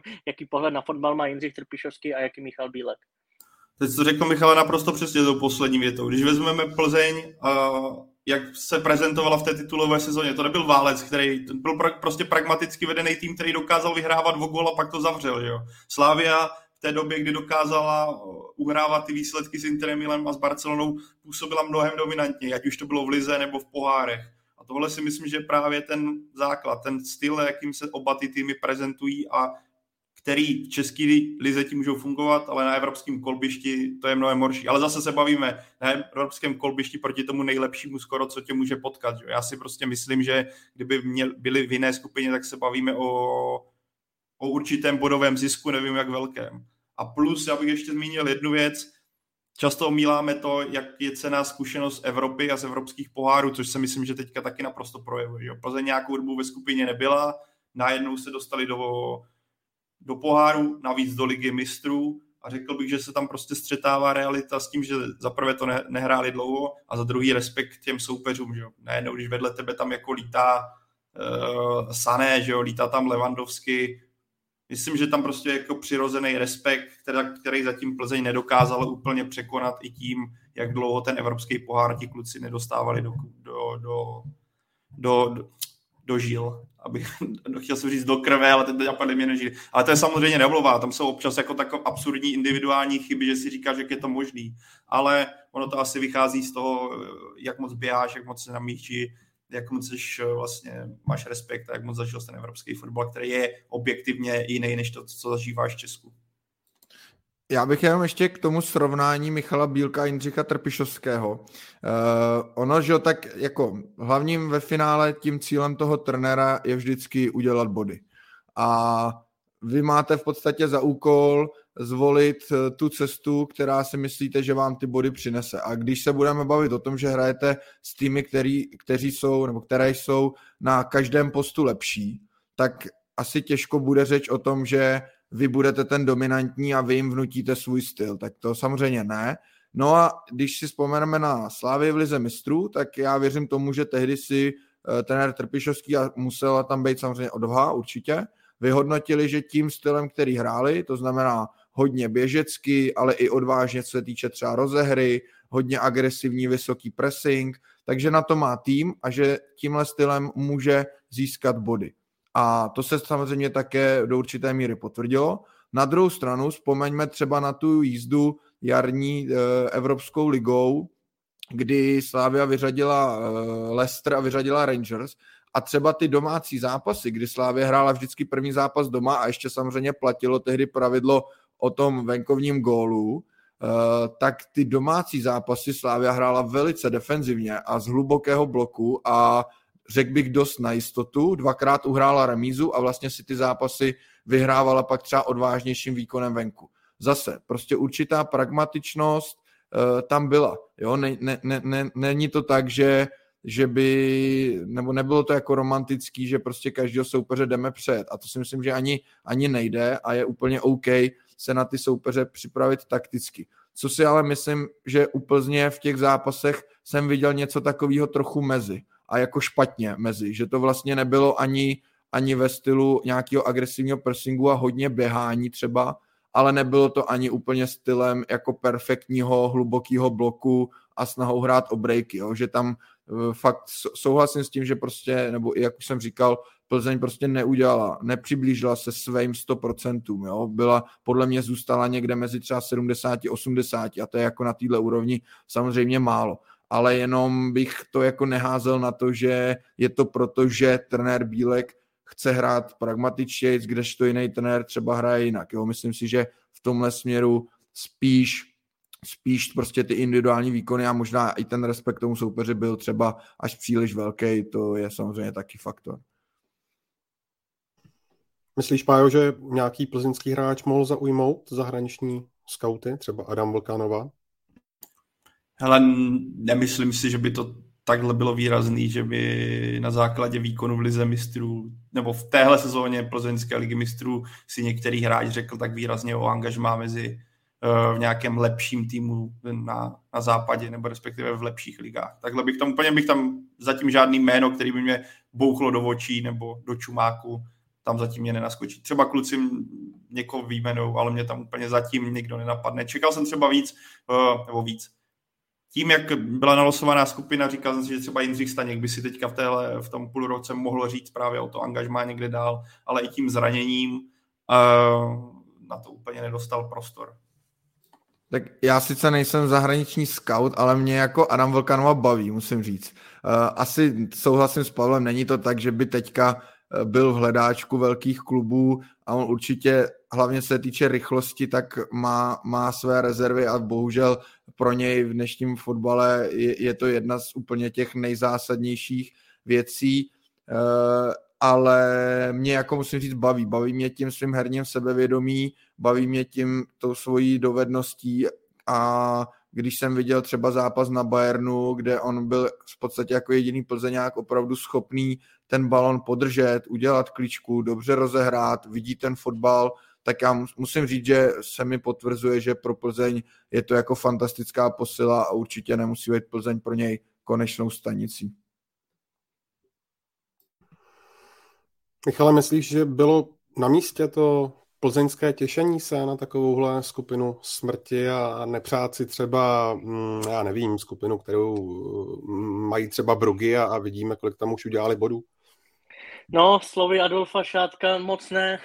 Ten to říká právě pragmaticky, no, že, že ho omývalo z toho, když, že se Mnichovu Allianz aréně vyhýbá, eh, když si vzpomene na, ty, na ten zápas předtím a vlastně teď se mu to asi potvrdí znovu, že? Takže samozřejmě nevyděláš peníze, eh, zavřeš si jako nějakou možnost eh, postupu do, do jara. Jako fanoušci taky sice přijdou na velký tým, ale vem si pak teda vidíš o tom, jak ti tam je, je to po půl hodině 0-3 a jak lovíš ze sítě ty kusy, tak to taky úplně jako neodcházíš z toho vyloženě nadšený. No, jako asi nebo je to takhle, těžko si mi o tom mluvit, prostě nic nenaděláš, jak ty balonky kdo jako prostě vylosuje, jo. Ale asi e, spíš se kloním k té variantě, že pro příště e, bych si jako i já přál, samozřejmě třeba jeden top, ať kouknem na někoho, na Levandovského a spol, a pak jako dva nějaký hratelnější, kde si to rozdáš, že zabojuješ, vyděláš peníze, přispěješ do koeficientu. To je asi jako podstatnější. Ale ono, když to vezme Ondro, to je teď vždycky se vyčítá hráčům, že se na to těší a že se radují z takové skupiny. Já to řeknu takhle. Ty jsi, Michal zmínil dobrou. Jedna stránka je Adolf Šádek. Ten by rozhodně byl nejradši, by ta skupina byla lehká, získali se body, získali se miliony a třeba postoupilo se do jara.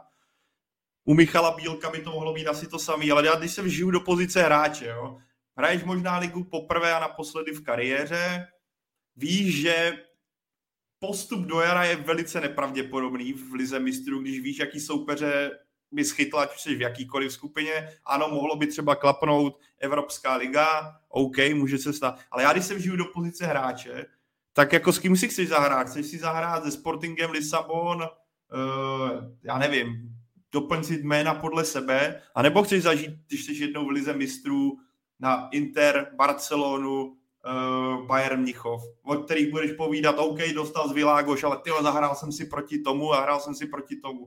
Jo, hele, každý, každý chceme vyhrávat, bez zespo, nebo každý chce vyhrávat z hráčů. Chci, říct, mám... chci říct, Pavle, že slávisti nebudou mluvit o tom, že si zahráli proti Balkány, nebo co? No, to, to budou, ale tam si budou, tam budeš mít zase ten opačný zážitek. Ale ne, já to naprosto, já to je prostě z hráčského pohledu naprosto chápu, že chceš hrát proti tomu nejsilnějšímu, když víš, že ten potenciál vyhrát celou tu soutěž uh, není tak velký. A třeba ne, nemáš už věk, že třeba by se spočítal, že v 19 se předvedeš před, uh, postoupíš do jara, je ti třeba 30, ale víš, že už to nebude nikdy na něco úplně bombastického. Pro mě je to naprosto pochopitelný. Z, hráč, z určitého hráčského hlediska, že máš radost, že chytneš pekelnou skupinu. Naprosto se s tím dokážu sotožnit a divení se tomu mě vlastně překvapuje. B, majitele, že jo, tak ty, taky bych byl vytočený, no potenciál vyhrát soutěž není tak velký. Jo? To je hodně kulantně řečeno. Diplomaticky jsem to zaobalil. Ano, ano, ano. Ale jinak, jinak jo, ta, ta, jak souhlasím s Pavlem, myslím si, že je blbý, když dostaneš fakty tři, protože jako vlastně v každém zápase být eh, ten výrazný outsider výrazně slabší a jako nechceš třeba končit tu skupinu s nula bodama, že jo, prostě ať už, eh, když to teď, teď ne, nekoukám na to z pohledu toho majitele, ale i z pohledu toho hráče, i když ti nějaký může ti být koeficient a peníze pro klub jako u zadku, tak samozřejmě hraješ i o svý prémie, o, o nějakou svoji tu a tak a myslím si, že v tomhle je třeba pak super mít dva ty soupeře, se kterými je to fakt jako top zkušenost, top zážitek a pak toho třetího, se kterým se můžeš reálně poprat o tu Evropskou ligu. A to si myslím, že je pak vlastně pro český klub asi jako ideální cíl a ideální jako situace postoupit z ligy mistrů do jara Evropské ligy a, a, a tam, tam samozřejmě pak třeba ještě něco dokázat a myslím že to je jako top sezona v Evropě, co si může český, český klub v tuhle chvíli přát. No. Ale schytat opravdu jako tři giganty a ještě ve vyrovnané skupině, kdy oni vlastně si nemůžou dovolit s váma zaváhat, aby je to nestálo právě postup, tak to si myslím, že už je pak jako moc i ve finále pro ty hráče. No. A to zmínil s tomu ještě další věc, že jo? Kdyby ti tam aspoň byl někdo otloukánek a dostal by se z do bodu, že to může vypustit, ale ty tři týmy jsou v takové jako pozici, že ta Plzeň, že nemůžou tu Plzeň podcenit, nemůžou tam poslat Bčko a rizik, uh, riskovat ztrátu z bodu, že jo? Ta, třeba tam je jako teď, když se podívám na tu konstelaci, potenciálně Plzeň by mohla uhrát nějaký body v posledním zápase doma s Barcelonou, protože pokud Inter teďka Plzeň porazí, tak je hotovo, že jo. A Barcelona si myslím, že by poslala do Plzně, že jo. V Plzni nebude úplně asi 30 stupňů Celsia, že by se tam opaloval na tribuně, že jo. Budeš ten moment mít mnohem důležitější španělskou ligu, bude se ti blížit mistrovství světa. Věřím, že Barcelona by do Plzně dojela jako ve stylu hlavně to odehrát a tam si myslím, že Plzeň by třeba mohla získat nějaký ten bodíček a vlastně zakončit tu skupinu s takovým tím příjemným koncem. Nepostoupil, ale třeba zuhrál bod z Barcelona, což budeš rád vzpomínat. Ano, bude tam to B, nebudou tam ty největší hvězdy, ale uhraješ to. Ale jinak si, pokud, pokud by Inter teďka nějakým, no vlastně ono takhle, kdybys uhrál bod na Interu, taky pěkný. Ale myslím si, že vlastně to bude potom o tom, jestli Plzeň dokáže potrápit oslabenou Barcelonu v posledním zápase. Teďka na San Siru to bude jinak, jako zase, zase škola hrou. Ještě jedna věc, protest fanoušku Bayernu za ceny vstupenek 70 euro na zápas ve Štruncových sadech. Jak to hodnotíte? Zdá se vám to adekvátní nebo úplně přepálené? Za mě v pohodě, já budu stručný.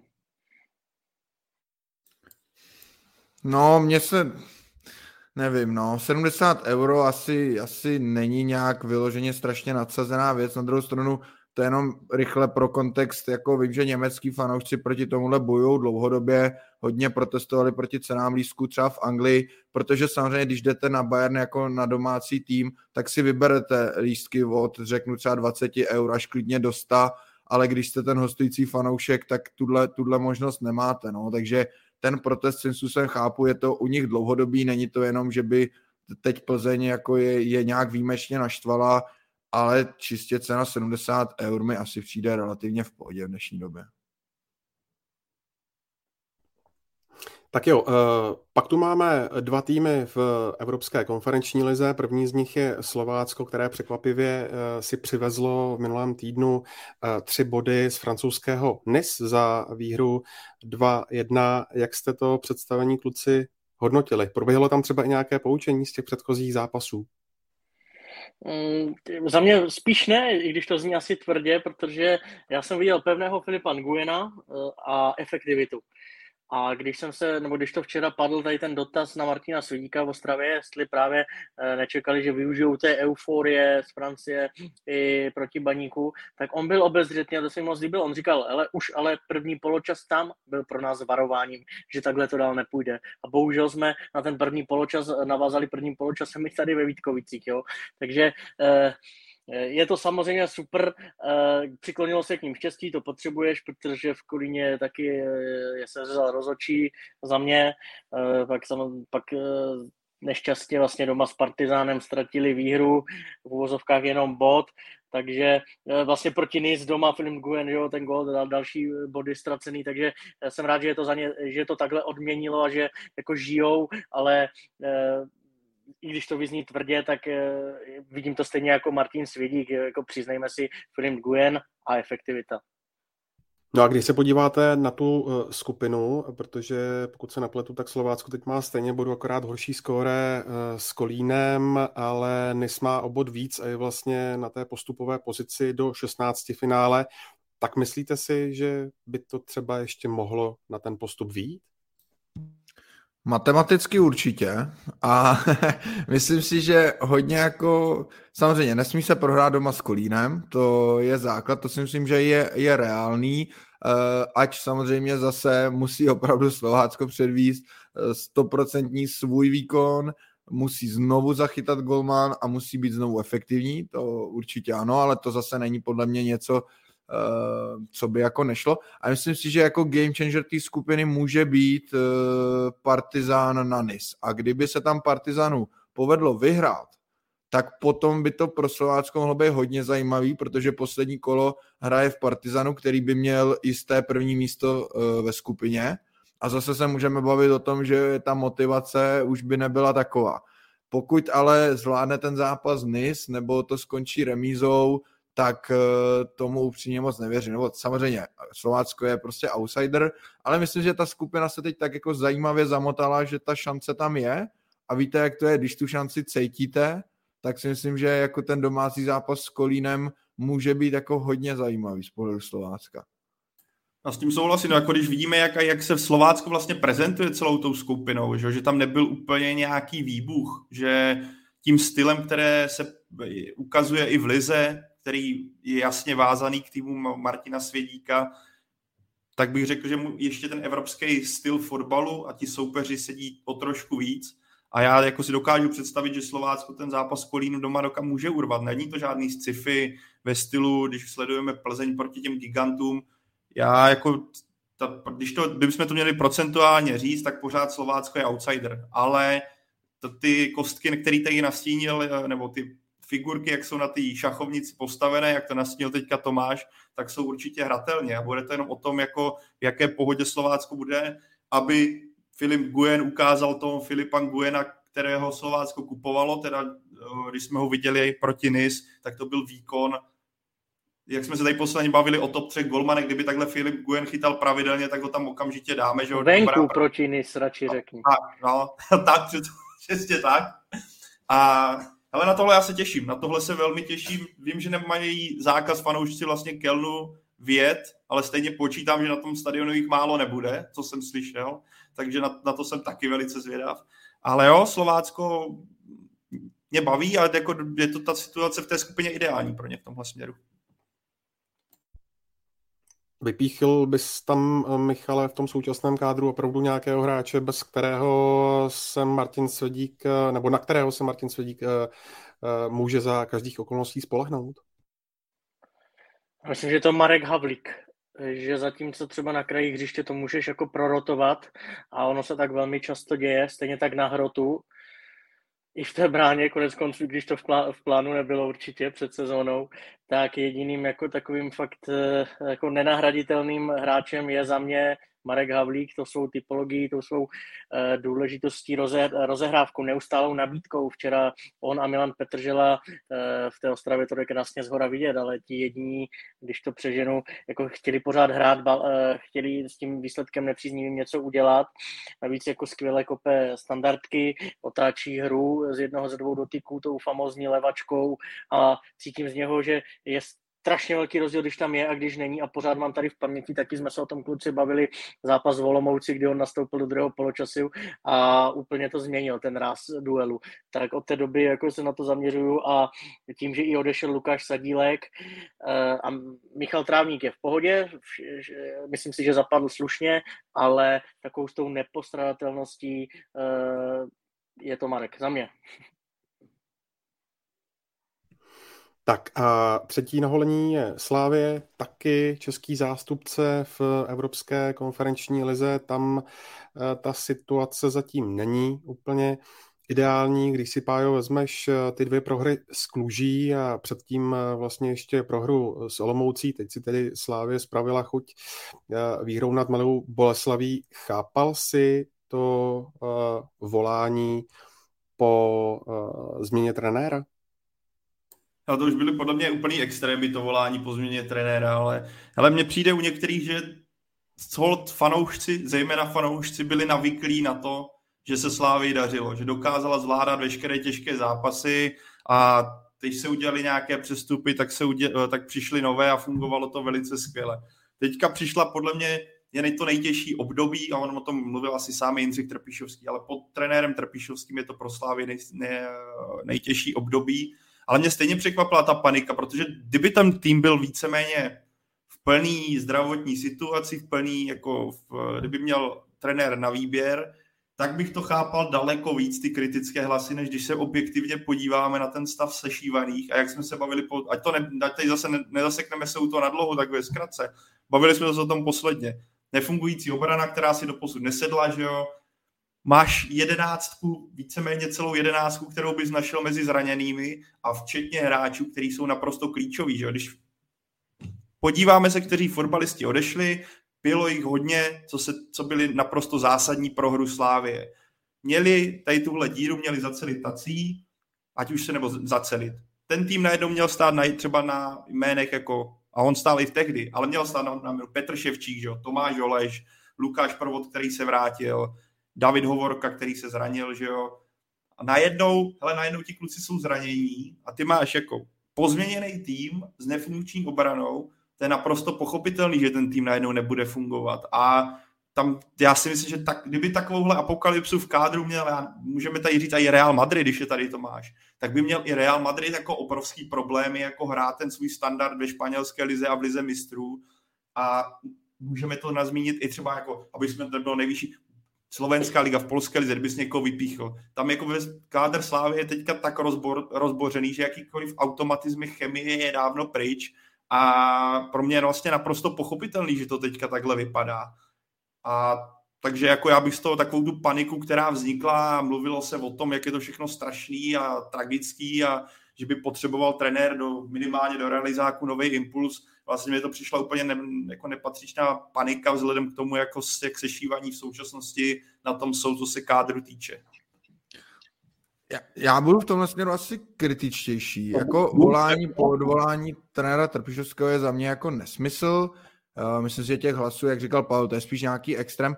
Na druhou stranu uh, přijde mi zase, že když se někomu jako něco jako podaří a trenér Trpišovský byl neskutečně úspěšný se sláví a já jako určitě je to velký vzor pro všechny, kteří se tomu nějakým způsobem věnujeme, tak ale na druhou to zase neznamená, že že by už měl být navždy jako nekritizován, že jo, konstruktivně.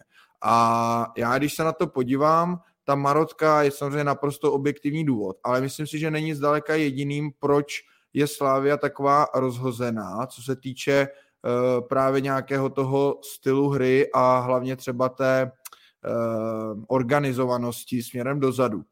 Když si vemu uh, příklad třeba Maxe Talovirova, kterého teď zmiňoval ten Trpišovský, že se v zimě vrátí na stopera. Tak on přišel jako stoper, pak se rozhodlo, že z něj bude nový souček a po půl roce jde do Liberce, kde hraje stopera a teď se ho bude Slávia stahovat zpátky na stopera.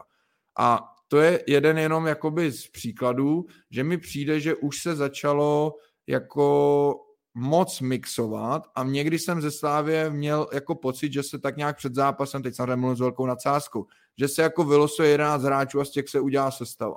Jo, že, že mi tam prostě chybělo ně, něco, na co bych se mohl spolehnout. Jasně, zranění Tomáše Holeše velký problém, ale i to, jakoby dávání Tomáše Holeše jednou na stopera, jednou do zálohy, pak i si zahrál pravého beka, tak taky to za mě není ideální a zase, když se vrátíme zápasu v Plzni. Pro mě prostě do dneška nepochopitelný rozhodnutí nenasadit eh, Ousova a nasadit eh, Santose na stopera. Eh, on ten zápas samozřejmě nezvládl a dá se mluvit o tom, že v tu chvíli je pro Slávy odstřelený. A určitě to není jenom o Slávy, je to samozřejmě i o jeho přístupu. Teď tak nějak jako ho trenér Trpišovský na tiskovce po zápase s Boleslaví nechci říct úplně kritizoval, spíš tak schrnoval, že že si furt stěžuje na nějaké zranění a tak dále. Asi ten vztah už se bude těžko narovnávat, je možná definitivně poškozený.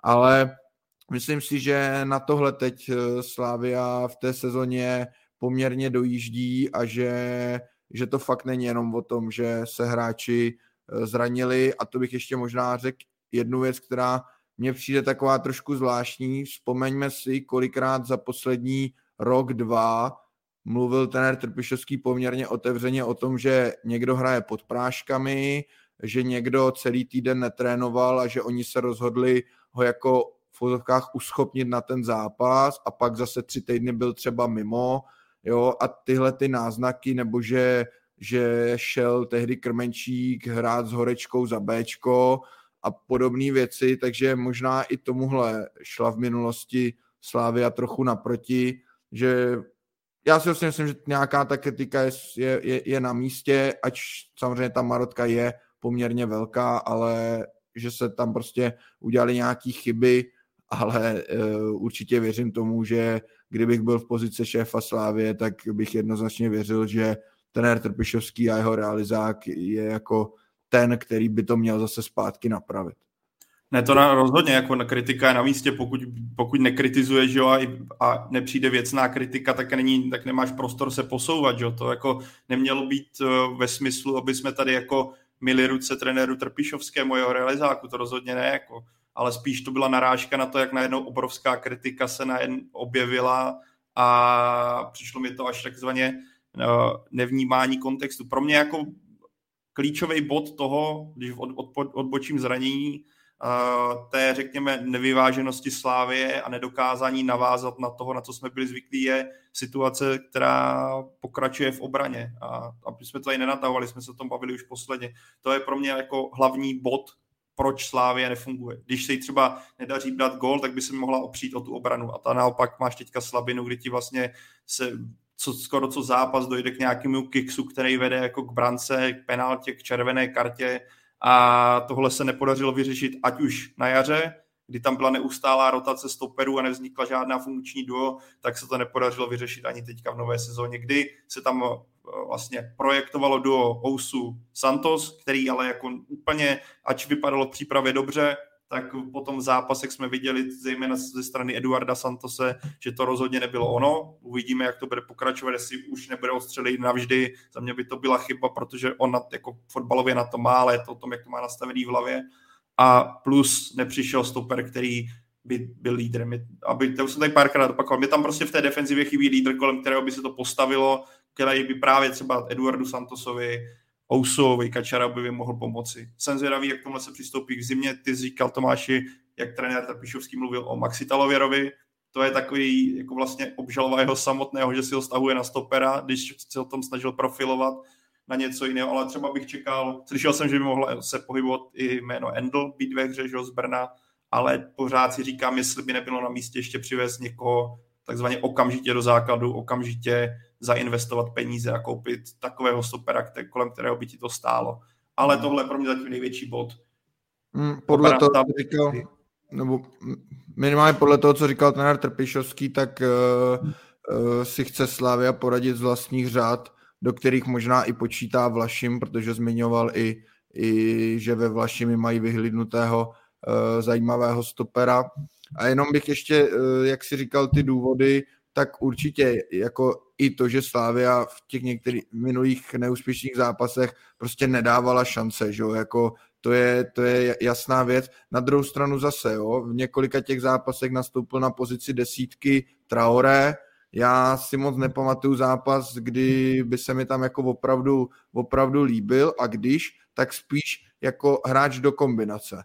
Ale pro mě třeba bylo trošku záhadou, proč mnohem víc prostoru nedostával Ondřej Linger, který je za mě přesně tím gólovým hráčem z té druhé vlny, který ten gól je schopný dát, když to Slávy chybělo, chybělo třeba vepředu. A jenom ještě poslední poznámka, myslím si, že včera Slávy proti Boleslavi hodně pomohl výborný Jurečka na hrotu, který kromě toho, že dal gól, tak udělal i skvělou práci u toho rozhodujícího gólu, kdy dělal ten ostrý náběh na přední tyč, tím vlastně stáhl sebou obránce a vyplaval tam právě volný linger a myslím si, že tohle Slávy taky hodně chybělo v těch neúspěšných zápasech a to je ta agresivita v tom pokutovém území soupeře, protože právem podle mě kritizujeme defenzivu, na druhou stranu prohry v Kluží byly hlavně o tom, že Slávia góly nedala. No k tomu jako já mám pocit z Václava Jurečky, že pokud bude zdravý, uh, což jo, teďka na začátku to angažmá nebylo, což je i důvod asi, proč není na soupisce, tak za mě Václav Jurečka, když jsem ho viděl včera proti Boleslavi, dobře jsi to zmínil, Tome, on může být tím útočníkem číslo jedna, který by mohl vyřešit tu otázku. Je to takový, jako bych řekl, kuchtovský typ, který by mohl přinést ten styl, který s Janem Kuchtou odešel pryč. A ať jsme tady chválili nedávno Stanislava Tecla a bylo na místě ho chválit, tak v té, zejména v té Evropě se ukazují ty jeho rezervy a přijde mi taky, že trošku ta střelecká forma opustila ve smyslu pohody na hřišti. Viděli jsme to i v tom poslední šanci toho zápasu proti Boleslavi, kde, kde to nemr, neproměnil v těch předchozích zápasech. Věřím, že by to možná i dal. Ale když jsem viděl Václava Jurečku, jak působil na tom hrotu proti Boleslavi, tak tohle si myslím, že by mohlo být dlouhodobý řešení pro Slávy. Že bychom zase viděli střelce, který jeho Slávě bude mít. A on to ukazoval ve Slovácku, že ten styl nátlakového fotbalu, hodně oběhání, hodně soubojích mu sedí a dokáže ze sebe dostat maximum. A ještě doplním k těm zraněným, že šéf Slávy, pan Tvrdík, řekl, že ve Slávě zřídili pracovní skupinu, Eh, složenou z lékařů, fyzioterapeutů, kondičáků, eh, aby, aby ty příčiny toho eh, nadychotivého zdravotního stavu kádru nějak zanalizovali. Poslední věc ke Slávy, ke které se určitě zase vrátíme v příštím dílu, protože Slávy teď čeká ve středu pohár, jelikož jede na Julisku za Duklou, pak samozřejmě derby proti Spartě. Michale, kdyby mm, základní skupina konferenční ligy eh, nevyšla, mm, jak velký problém by to byl? Obrovský. I vzhledem k tomu, jak si soupeři tam v té skupině na ní byli vylosováni a jak k tomu, jako, ale vlastně oprávněně e, přistupovali i fanoušci a všichni okolo, kteří počítali minimálně z 12-15 body. Já si to vlastně ani nedovedu představit. Ne, že nechci, ale ani nedovedu představit, že oni by to nezvládli, přitom je to jako bohužel velmi reálná věc. No. Eh, jednak eh, si myslím, že by se ten kádr musel trošku zeštihlit, eh, pak si myslím, že by No, jako fakt se mi o tom těžce mluví, protože já jsem, já jsem čekal problémy. Já nemu, proto jsem i dával tu anketu před začátkem skupiny a podobně, ale ne až takové teda. A psychi- no, narušilo by to určitě to, na co jste tady teď eh, lehce naráželi, takovou tu auru Jindřicha Trpišovského, protože s těmihle, v téhle skupiny se prostě muselo postoupit. A jako, co víc dodat, no tak je tam spousta hráčů, kteří uh, by byli podle mě jako na prodej, protože, ale zároveň je otázkou, jestli po nich ještě bude jako poptávka, jo, určitě narážíš třeba Ondroji na Jiru Sora, jo, oni si to asi nepřiznají samozřejmě, stejně dokud ten hráč v klubu je, tak se to samozřejmě ani jako nedělá, vůči němu by to bylo blbý, ale stejně tak si to nepřiznali třeba s Ondřejem Kolářem, protože to taky prostě netrefili ideálně. A teď teda řeš, co dál. Spousta hráčů na hostování, Eh, Talovirov a spol, eh, nemáš jako útočníky, nemáš stopery, některých zase máš až jako přebytek jiných postů, eh, no jako velký, velký problém a podle mě jako by se dostali do situace, kterou ještě neřešili. Oni sice říkali v létě, že si za, zanalizovali ten neúspěšný závěr ligové sezóny minulé a že udělají všechno pro to a podobně. OK, to beru, asi se tak stalo, ale teď by se dostali zase jako úplně do jiné, do jiné fáze paradoxně, kdyby to zvládli a pak třeba udělali titul, tak si můžu říct, že to posílilo, ale já se obávám, že, eh, že by to byl jako velký problém a to si myslím, že mm, třeba derby zvládnou. A to si vezme, to, co teďka o tom mluvil Michal, ne, netřeba k tomu moc dodávat, jenom je fakt, že prostě Slávě už to nemá ve svých rukou, což bych v životě řekl, že po čtyřech zápasech se budeme bavit o tom, že pokud Slá, Kluž vyhraje uh, a Sivaspor vyhraje ty zápasy, které potřebuje. Já teďka úplně nevím přesně, jak to vychází, ale když získají 10 bodů, tak Slávě ani ty dva zápasy vítězný stačit nebudou, což by byl pro mě obrovský problém a mám tam přihlednutí samozřejmě na ten zdravotní stav, na tu obranu, ale tohle by za mě byla ostuda. Pro mě, jako já jsem Slávy už viděl trošku někde jinde a tahle byla skupina, kterou měla jasně projet, ne tyjo, ne, ani ne, to měla vyhrát, ne, druhý místo už by bylo jistý zklamání, ale bylo by to furt postup, a ne postup by byla pro mě jako, já jsem na, na, jako na slávě s tím, jako co má za sebou, jakém, jak, eh, jakou má zkušenost, jaký měla kádr, tak pro mě by to byla jistá, jistý druh ostudy. A ty jsi, Michal, zmínil Stora, čtvrt miliardy, o které jsme se tady bavili,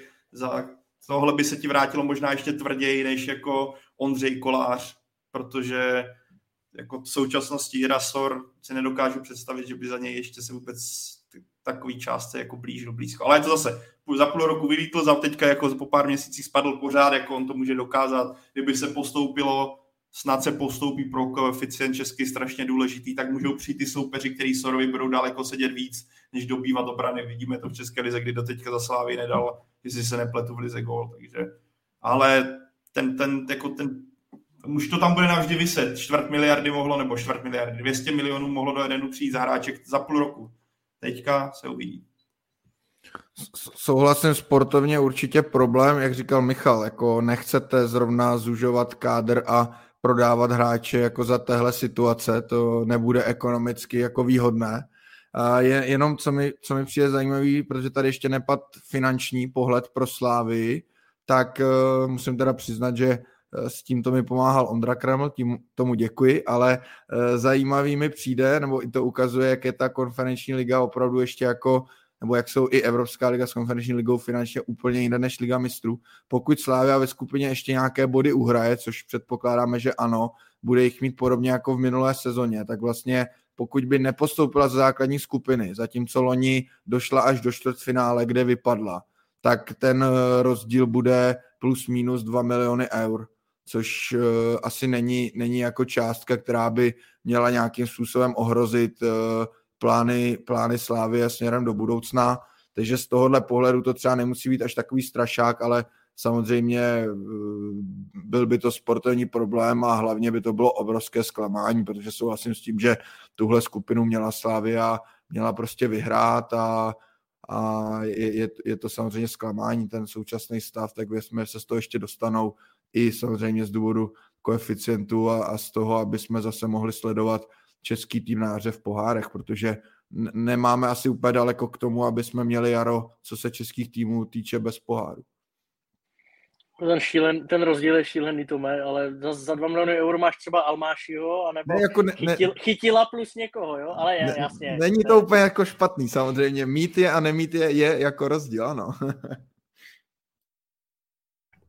No, ve Slávii to poněkud eh, drhne eh, Sparta, ta tedy aspoň začala dávat góly, když ten herní projev taky není úplně kdo ví jaký. Teď eh, tedy se nejspíš zase zranil mladý Láďa Krejčí. Kdo si myslíte, že do toho víkendového derby bude v lepší pozici, řekněme? Eh, to nevím, ale typnu si, že Slávia to zvládne, eh, bude to pro ně lehký odrazový mustek a rozhodne Linger. Bude to podobně jako včera vydřený, eh, Linger s Jurečkou se by se mohli trefit. Jo, je tam pro to utkání v mých očích je hodně důležitý, kolik hráčů Slávie se uzdraví za ten týden. Pro ně je super, že tenhle týden nejsou poháry, že ti to vychází s týdenní pauzou. A strašně cená byla ta výhra, o které jsme tady bavili s Boleslaví. Je to takový to, žádná, jako Ondřej Linger o tom sám mluvil, žádný krasofotbal, ale prostě vydřený ještě v desíti. Může to být takový ten pomyslný odrazový můstek, minimálně to může být psychická pruha v kabině, dali jste góly, podařilo se ti vyhrát proti desíti, ještě před derby.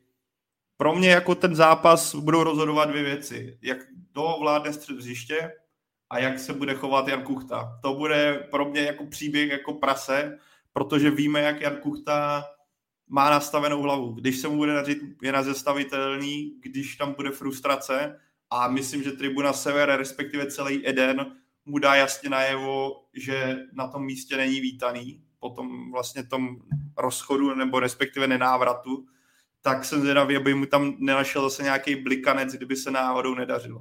Ale zase vidíme ten stav defenzivy, Jan Kuchta, ta představa třeba stoperů Ousu Oscar versus Jan Kuchta, počítám, že bude spíš Ousu Kačaraba. Ale jenom ten příklad teďka té stoperského dua, který bylo proti Boleslavi, tak si myslím, že bude velký problém pro sešívané. Jsem jako v tomhle zvědavý, třeba Tomáš Holeš se nestihne vrátit už zpátky na plac, ale takhle, osobně bych byl souhlasil s Michalem, mírně favorizuju v současnosti Slávy, ale bude tam to B, uvidíme v jaké kondici ten kádr bude, co se zdravotní stránky týče, kdo se všechno vrátí a za jak třeba kolik zápasů dostane Oscar a podobně.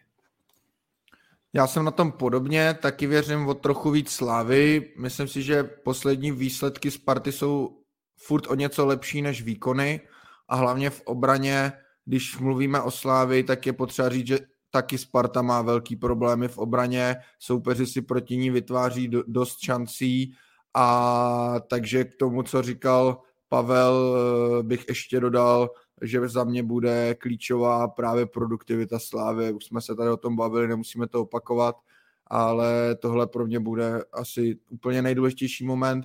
A jenom co bych řekl, tak je pondělí, musím říct, že už teď se na ten zápas strašně těším a jsem na to fakt zvědavý, takže věřím tomu, že, že to je taky jako reklama pro, pro Českou ligu, že už, už teď se na ten zápas fakt těším, tak jenom klasicky doufejme, že se to nezvrhne v jeden sklus a faul za druhým, ale že to bude opravdu i fotbal. Emoce k tomu patří, ale že tam bude i ten fotbal.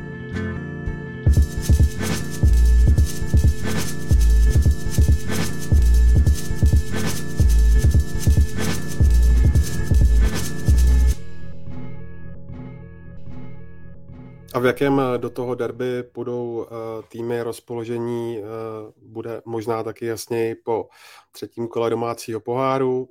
Oba zápasy, jak Dukla Slávia, tak uh, doma Žlice Sparta vysílá ČT Sport ve středu. Živě. No a ještě si na závěr dnešního dílu Football Focus podcastu dáme krátkou odbočku do Pardubic, které s okolností právě teď v sobotu hráli Eh, na letné na Spartě a hráli tam sympatický uh, fotbal, žádného zanděura, otevřený uh, fotbal, dva hezké góly. Uh, jak jste tuhle taktiku, kterou nasadil nový trenér Radoslav Kováč, hodnotili? No, perou se ve mně dvě věci. Na jednu stranu voláme tady potom, že chceme, že jo, aby kluby měly nějakou svoji koncepci a, a šly nějakou svojí cestou a je jasný, že pokud chci hrát nějaký styl fotbalu, musím na něj dlouhodobě trénovat a tak dále. Na druhou stranu zase se vracím k tomu, co jsme tady říkali u Plzně a trenéra Bílka, potažmo trenéra Trpišovského. Tím hlavním úkolem pro trenéra je vždycky uh, zisk bodu. A já si myslím, že jo, a ještě, ještě jedna věc k tomu, zaměňuje se podle mě někdy jako zanděur a řekněme taktika prostě hlubšího bloku a hry na rychlé protiútoky. Já si myslím, že třeba to, co předvedl na Spartě Zlín, tak to, byla, to byl vlastně jako vynikající výkon, protože Zlín prakticky nepustil Spartu do šance a sám měl dvě stoprocentní tutovky. Takže já třeba v pozici Pardubic bych si bral víc příklad eh, ze Zlína. Na druhou stranu je samozřejmě taky možný, kdyby Pardubice chtěli hrát jako Zlín, nesedlo by jim to, prohráli by 3-0 a říkalo by se, že zradili svoji identitu a že měli hrát ofenzivně, jak to umí a tak dále. Takže myslím si, že v tomhle neexistuje jedna pravda, to je taky důležitý říct. Přistoupili k tomu tak, jak přistoupili. Ten zápas byl samozřejmě jako relativně hezký ale výsledek je 5-2, no, tak eh, nevím, jestli je to úplně něco vyloženě na chválení. Takhle, nepřekvapilo mě to. Známe Radka Kováče, Kory na letné se chtěl samozřejmě předvést. Uh, on už jiný nebude a na jednu stranu je to sympatické. I on s tou opavou, se kterou spadl, tak hrál jako podle mě strašně zajímavý fotbal, uh, eh, 3-5-2 a moc mě to bavilo tam jezdit, protože fakt to člověka jako bavilo. To jenom, že doplatil na hráčskou nekvalitu a koncovku a chyby, uh, tak zapřičinilo ten sestup. Na druhou stranu sestup je sestup, prohra je prohra, jo? takže taky uh, vím, že spousta trenerských kolegů, nevím jestli přímo do očí, ale minimálně uh, tak nějak jako v sobě mu vyčítá, že prostě liga je liga a tady už jako není úplně čas na to hrát krásně, ať si každý zváží jako to, co je mu blížší. Asi to chce nějaký rozumný kompromis ideálně, ale uh, myslím si, že přes zimu, pokud dobře potrénujou a hlavně seženou útočníka Pardubice, na to apeluju, protože nemají jediného prvoligového při vší úctě, tak eh, by mohly být trošku konkurenceschopnější. Teď je otázkou, kolik bodů ještě udělají do konce podzimu, protože s těmi šesti jako žádnou velkou hitparádu uh, zatím uh, neudělali. Ale věřím tomu, že když bude mít Radek na to čas a pan Zavřel a spol vedení Pardubizmu sežene nějaké hráče, hlavně teda útočníka a nějaká křídla, tak by to mohlo být o něco lepší než na podzim a troufám si tvrdit, že Eh, tam už na jaře uvidíme sásku na tři stopery pravidelnou.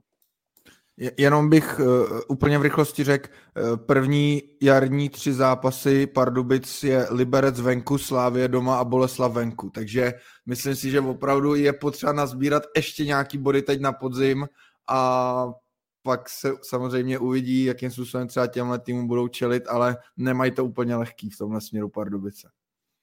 Ono k tomuto tématu, a když tak mě kluci opravte, ale asi by tady byl Karel Herring, který jsem s ním domluvený, že na mistrovství světa by se tady párkrát měl objevit, ač teďka je spíš anglickým expertem než expertem na Českou ligu, tak si vzpomínám na dobu, kdy byla ještě Dukla v Lize a byla tam Karvina.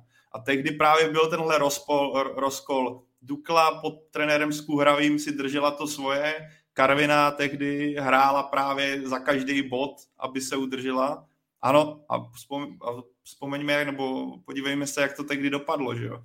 Dukla od té doby se jako topí v druhé lize, Karviná tam teďka padla, že jo, ale do, jinak si držela ten standard té první ligy. Ano, mě taky baví jako sledovat pohledný fotbal, otevřený fotbal, fanoušci si to samozřejmě chválí, no ale tak jako hráč, jako, Spart, jako hráč Sparty bych si to taky pochvaloval, když si najednou chodím do té obrany poměrně v pohodě a ten rozdíl, když hraješ proti kvalitativně horším hráčům, kteří ti ještě navíc s tím, tím stylem jdou víceméně na ruku, taky bych byl spokojený. A ty zmínil z Michala útočníka, Pardubice taky, že za mě chybí pořád eh, Jeřábek v tom středu, ta zkušenost, vůbec by tam nebylo to nic proti, kdyby se vrátil do sestavy, nevím, jak, jak to je s jeho zdravotním stavem.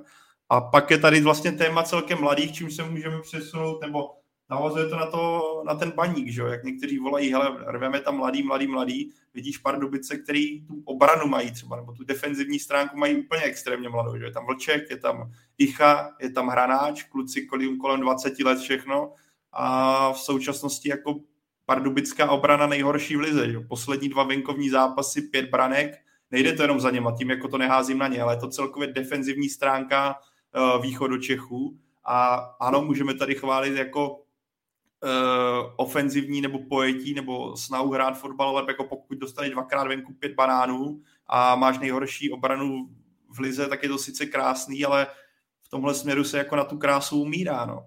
Jako za mě to by to měla být jako účelnost s krásou spojená, abys ty body získával, zachránil se a potom tam hraje nejkrásnější fotbal v lize. Já to, za to budu jedině rád, mě to baví. Já jsem naopak zastánce co nejofenzivnějšího fotbalu, ale jako v druhé lize potom tady tihle kluci vidíme tam uh, hlavatého, že jo, s Janoškem, myslím si, že třeba Dominik Janošek pod uh, Radoslavem Kováčem by mohlo růst. Michal, ty jsi o tom psal na Twitteru a bylo to i v tom zápase znát, hlavatý s, s Janoškem, to jsou kluci, kteří si budou sedět, že jo. Mají fotbalové myšlení, vidí ten fotbal podobně, ale musí to být podpořené výsledky, aby se jako tady za, protože když srovnáme šest, třeba šestý místo, bavili jsme se o tom, jak je ta soutěž vyrovnaná. To je pro Pardubice vlastně to nejhorší, co se teďka může dít, že jo? protože ty kluby, i ten Zlín získává vítězství a najednou ti už ujíždí o 6 bodů. A 6 bodů sice jsou to dvě výhry, ale jsou to dvě výhry, které Pardubice za 11 zápasů udělali, nebo získali 6 bodů za 11 zápasů, což ti jako mluví o tom, jaký problémech se pomalu dostávají.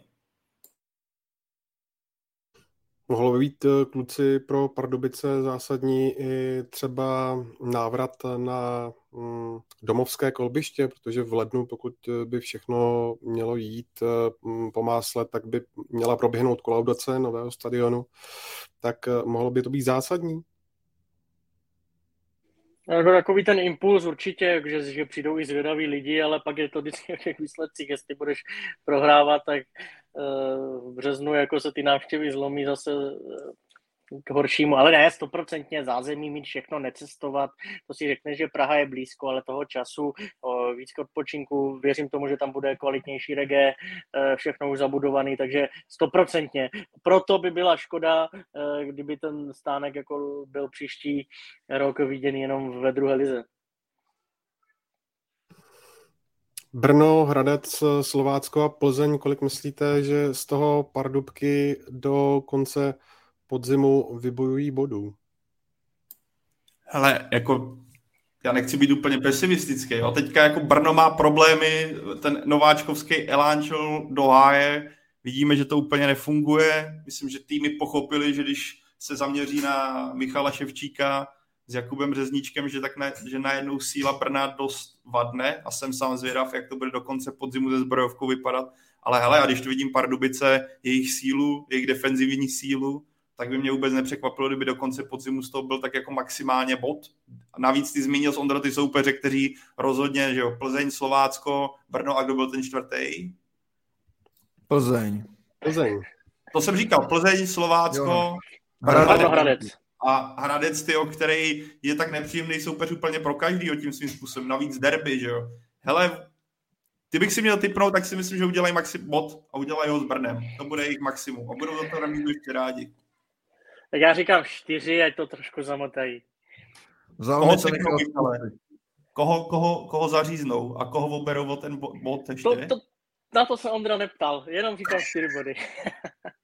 Za mě taky čtyři body, porazej doma Brno, protože to je prostě teďka pro ně naprostý klíč a pak už ten jeden bodík někde, někde získají. Hele, já budu ještě pesimistický. Já si myslím, že to možná může být i nula. Já si myslím, vůbec mě nepřekvapilo, kdyby Jakub Řezníček rozebral právě tu defenzivu, která nefunguje. A maximálně bod, maximálně. A klidně si typněte s námi pardubický konto, klidně to pište do komentářů na YouTube, ne tady do toho, do chatu, ale na, do, do toho uvidíme, kdo se trefí nejlíp. A Ondro, aby jsme tady dali taky typovačku, typujte i výsledky derby klidně, ale pište i střelce a kdo to typne přesně, tak se mu tady, pokud to někdo trefí přesně se střelcama, tak se mu tady ukloníme s Ondrou. Zbytek lidí asi nemůžu nutit. OK, Michal Kvasnica, Tomáš Podvín, Pavel Jahoda byli dnešními hosty Football Focus podcastu ČT Sport a já jim za to moc krát děkuju. Já taky děkuju, mějte fajn týden. Taky moc díky za pozvání, mějte se. Ondřej, bylo to opět krásné, my děkujeme tobě, já děkuji i klukům, že si našli čas opět, i Michalovi, který si rozflákal notebook, ač neví jak, tak uh, očividně tak, tak, tak dře, tak do toho mlátil do ty nový jako, Pa, Pavle, když už to nakous, přicházejí tady vtípky, eh, jestli to nebyl eh, starý trenér v baníku, jo, že by mi ho rozflákal, ale tím, že mezi tím padla výměna a Pavel Apal včera vyhrál, tak samozřejmě vyník neznámý. No a děkujeme samozřejmě vám všem, kteří se s námi tady vydrželi hodinu 45. Doufám, že vás to opět bavilo. Doufám, že i a ač s námi třeba v něčem nesouhlasíte, je to naprosto v pořádku. Nemůžeme se všichni shodnout na všem. Přesně tak. Mm, všechny díly Football Focus podcastu najdete na webu footballfocus.cz a ve všech podcastových aplikacích. To říkám vždycky a říkám to i nyní. No a my se na vás budeme těšit zase příští týden. A do té doby se mějte moc fajn.